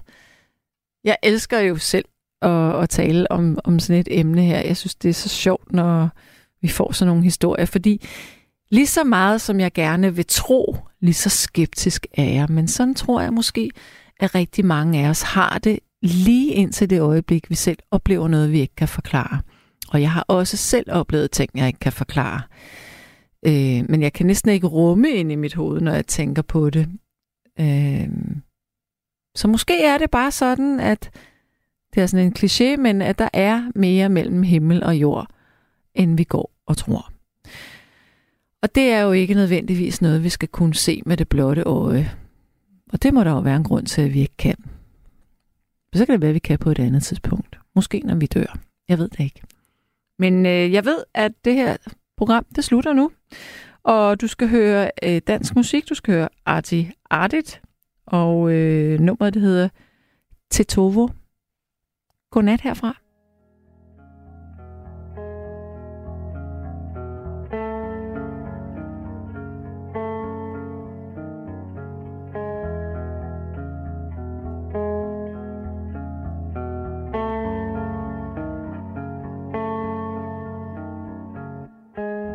Danmark, men jeg er albaner fra Makedonien. Jeg ved stadig ikke, hvor fuck jeg skal blive boende. Og min fætter dernede fra har lige fået sit andet barn. Han passer familien selv, en ting der kaldes ansvar. Jeg tager der ned flere gange om året. Jeg lige så dyr biler heller salt i sovne Som der ikke er hele siden krigen i 90'erne Så er det klart når panserne de fanger dem, de tæsker dem. Jeg blev taget i tattoo hvor med en B sidste sommer. Han skal ikke have kendelse for at lede i dine lommer. Han sagde jeg er fra Danmark hver gang I fucking kommer. Så tror I I kan gøre hvad I vil Det er København det her, I ved ikke hvad der er på spil Men folk de sulter knokler, gør hvad der skal til I tror lyd, det er en leg, I tror lyd, det er et spil, siger ja. Og efter mit tredje tag begyndte min far at tale om tvivleren havde i hovedet, hvis han kunne tage tiden tilbage. Så havde han bare ladt mig være nede i landsbyen. Så havde jeg sikkert vokset op og fået et dansk syn. For det er svært at kende sin plads, når man ikke har nogen. Derfor jeg sidder for mig selv, for den er bare stål. For min personlighed er splittet. Mellem forventninger fra forældrene og det her land, jeg er født i, der har givet mig det, jeg kender til. Mit liv er splittet mellem religion og ting, jeg slet ikke taler til nogen. Jeg føler kun, jeg falder i troen. Jeg føler kun, jeg falder med. Jeg ved, vi har langt, men Gud ved godt, vi prøver Tænk uden at snakke og gør det uden at øve mig Alting kommer snart, så jeg prøver ikke at skynde mig Prøver at finde moral, det er som om den er i stykker Jeg kan mærke i brystet, at jeg vokser, jeg ved Det eneste, som der sikkert her i livet, det er døden du kommer til dig, hvis du ikke tager for sæd. Og vi sent op en som mennesker. For der er ikke nogen hjælp, vi kan hente. Tvunget til at være finsom Og vi leder uden lygte, uden held Og vi ved ikke, hvad vi finder. Men vi gør, hvad vi kan med, hvad vi har. Selvom solen skinner. Så vil vi aldrig glemme, hvor vi er fra. Jeg er født på Herlev Hospital og gået på Frederiksberg Gymnasie. De tror, at det er nemt for os, de har ikke nogen anelse. Og det er klart, at folk de gerne vil lave penge? Når tiderne var stramt, vi var små Der gik længe mellem en ny telefon og dyrt tøj til skoen. Men vaner går ikke væk, nu er der ny løgn til konen Siger, vi skal knokle for en lejlighed i byen. Vi får ingenting for æret, bror, men det er hvad der er, bror, man ja. Svær på man Og jeg prøver slet ikke tage noget fra nogen. Jeg har gjort præcis det samme i deres situation ja. Sådan der er på man jeg snakker sammen med Anton efter han har fået producerpenge Hvis jeg var ham havde jeg sikkert brugt dem på tusind ting. Men hans far har sagt at han skulle investere i en fond Så de penge han havde de kunne blive til flere. Det er ikke fordi min far han er dum på man langt fra. Men jeg tror slet ikke de har haft den samme tankegang. Jeg tror slet ikke at de har haft den samme kamp. Han har ikke haft mulighed, derfor er der ulighed. Folk de jonglerer mange bolde, men Også vi spiller cool sted Derfor det nogle gange ender i ubrugelighed vi skal finde ud af det meste selv Og samtidig ikke prøve at miste os selv. Det er derfor at vi enten måneder tidligt eller sent. For der er ikke nogen der løser vores problem. Derfor er vi ender alene. Jeg ved, vi har langt, men Gud ved godt, vi prøver. Tænker hun at snakke og gør det hun at mig Alting kommer snart, så jeg prøver ikke at skynde mig. Prøver at finde moral, det er som om den er i stykker. Jeg kan mærke i brystet, at jeg vokser, jeg ved. Det eneste, som der sikkert helt livet, det er døden du kommer til dig, hvis du ikke tager for sød Og vi sent op en som mennesker. For der er ikke nogen hjælp, vi kan hente Tvunget til at være finsom Og vi leder uden lygte, uden held Og vi ved ikke, hvad vi finder. Men vi gør, hvad vi kan med, hvad vi har Selvom solen skinner. Det vi altid glemmer, hvor vi er fra.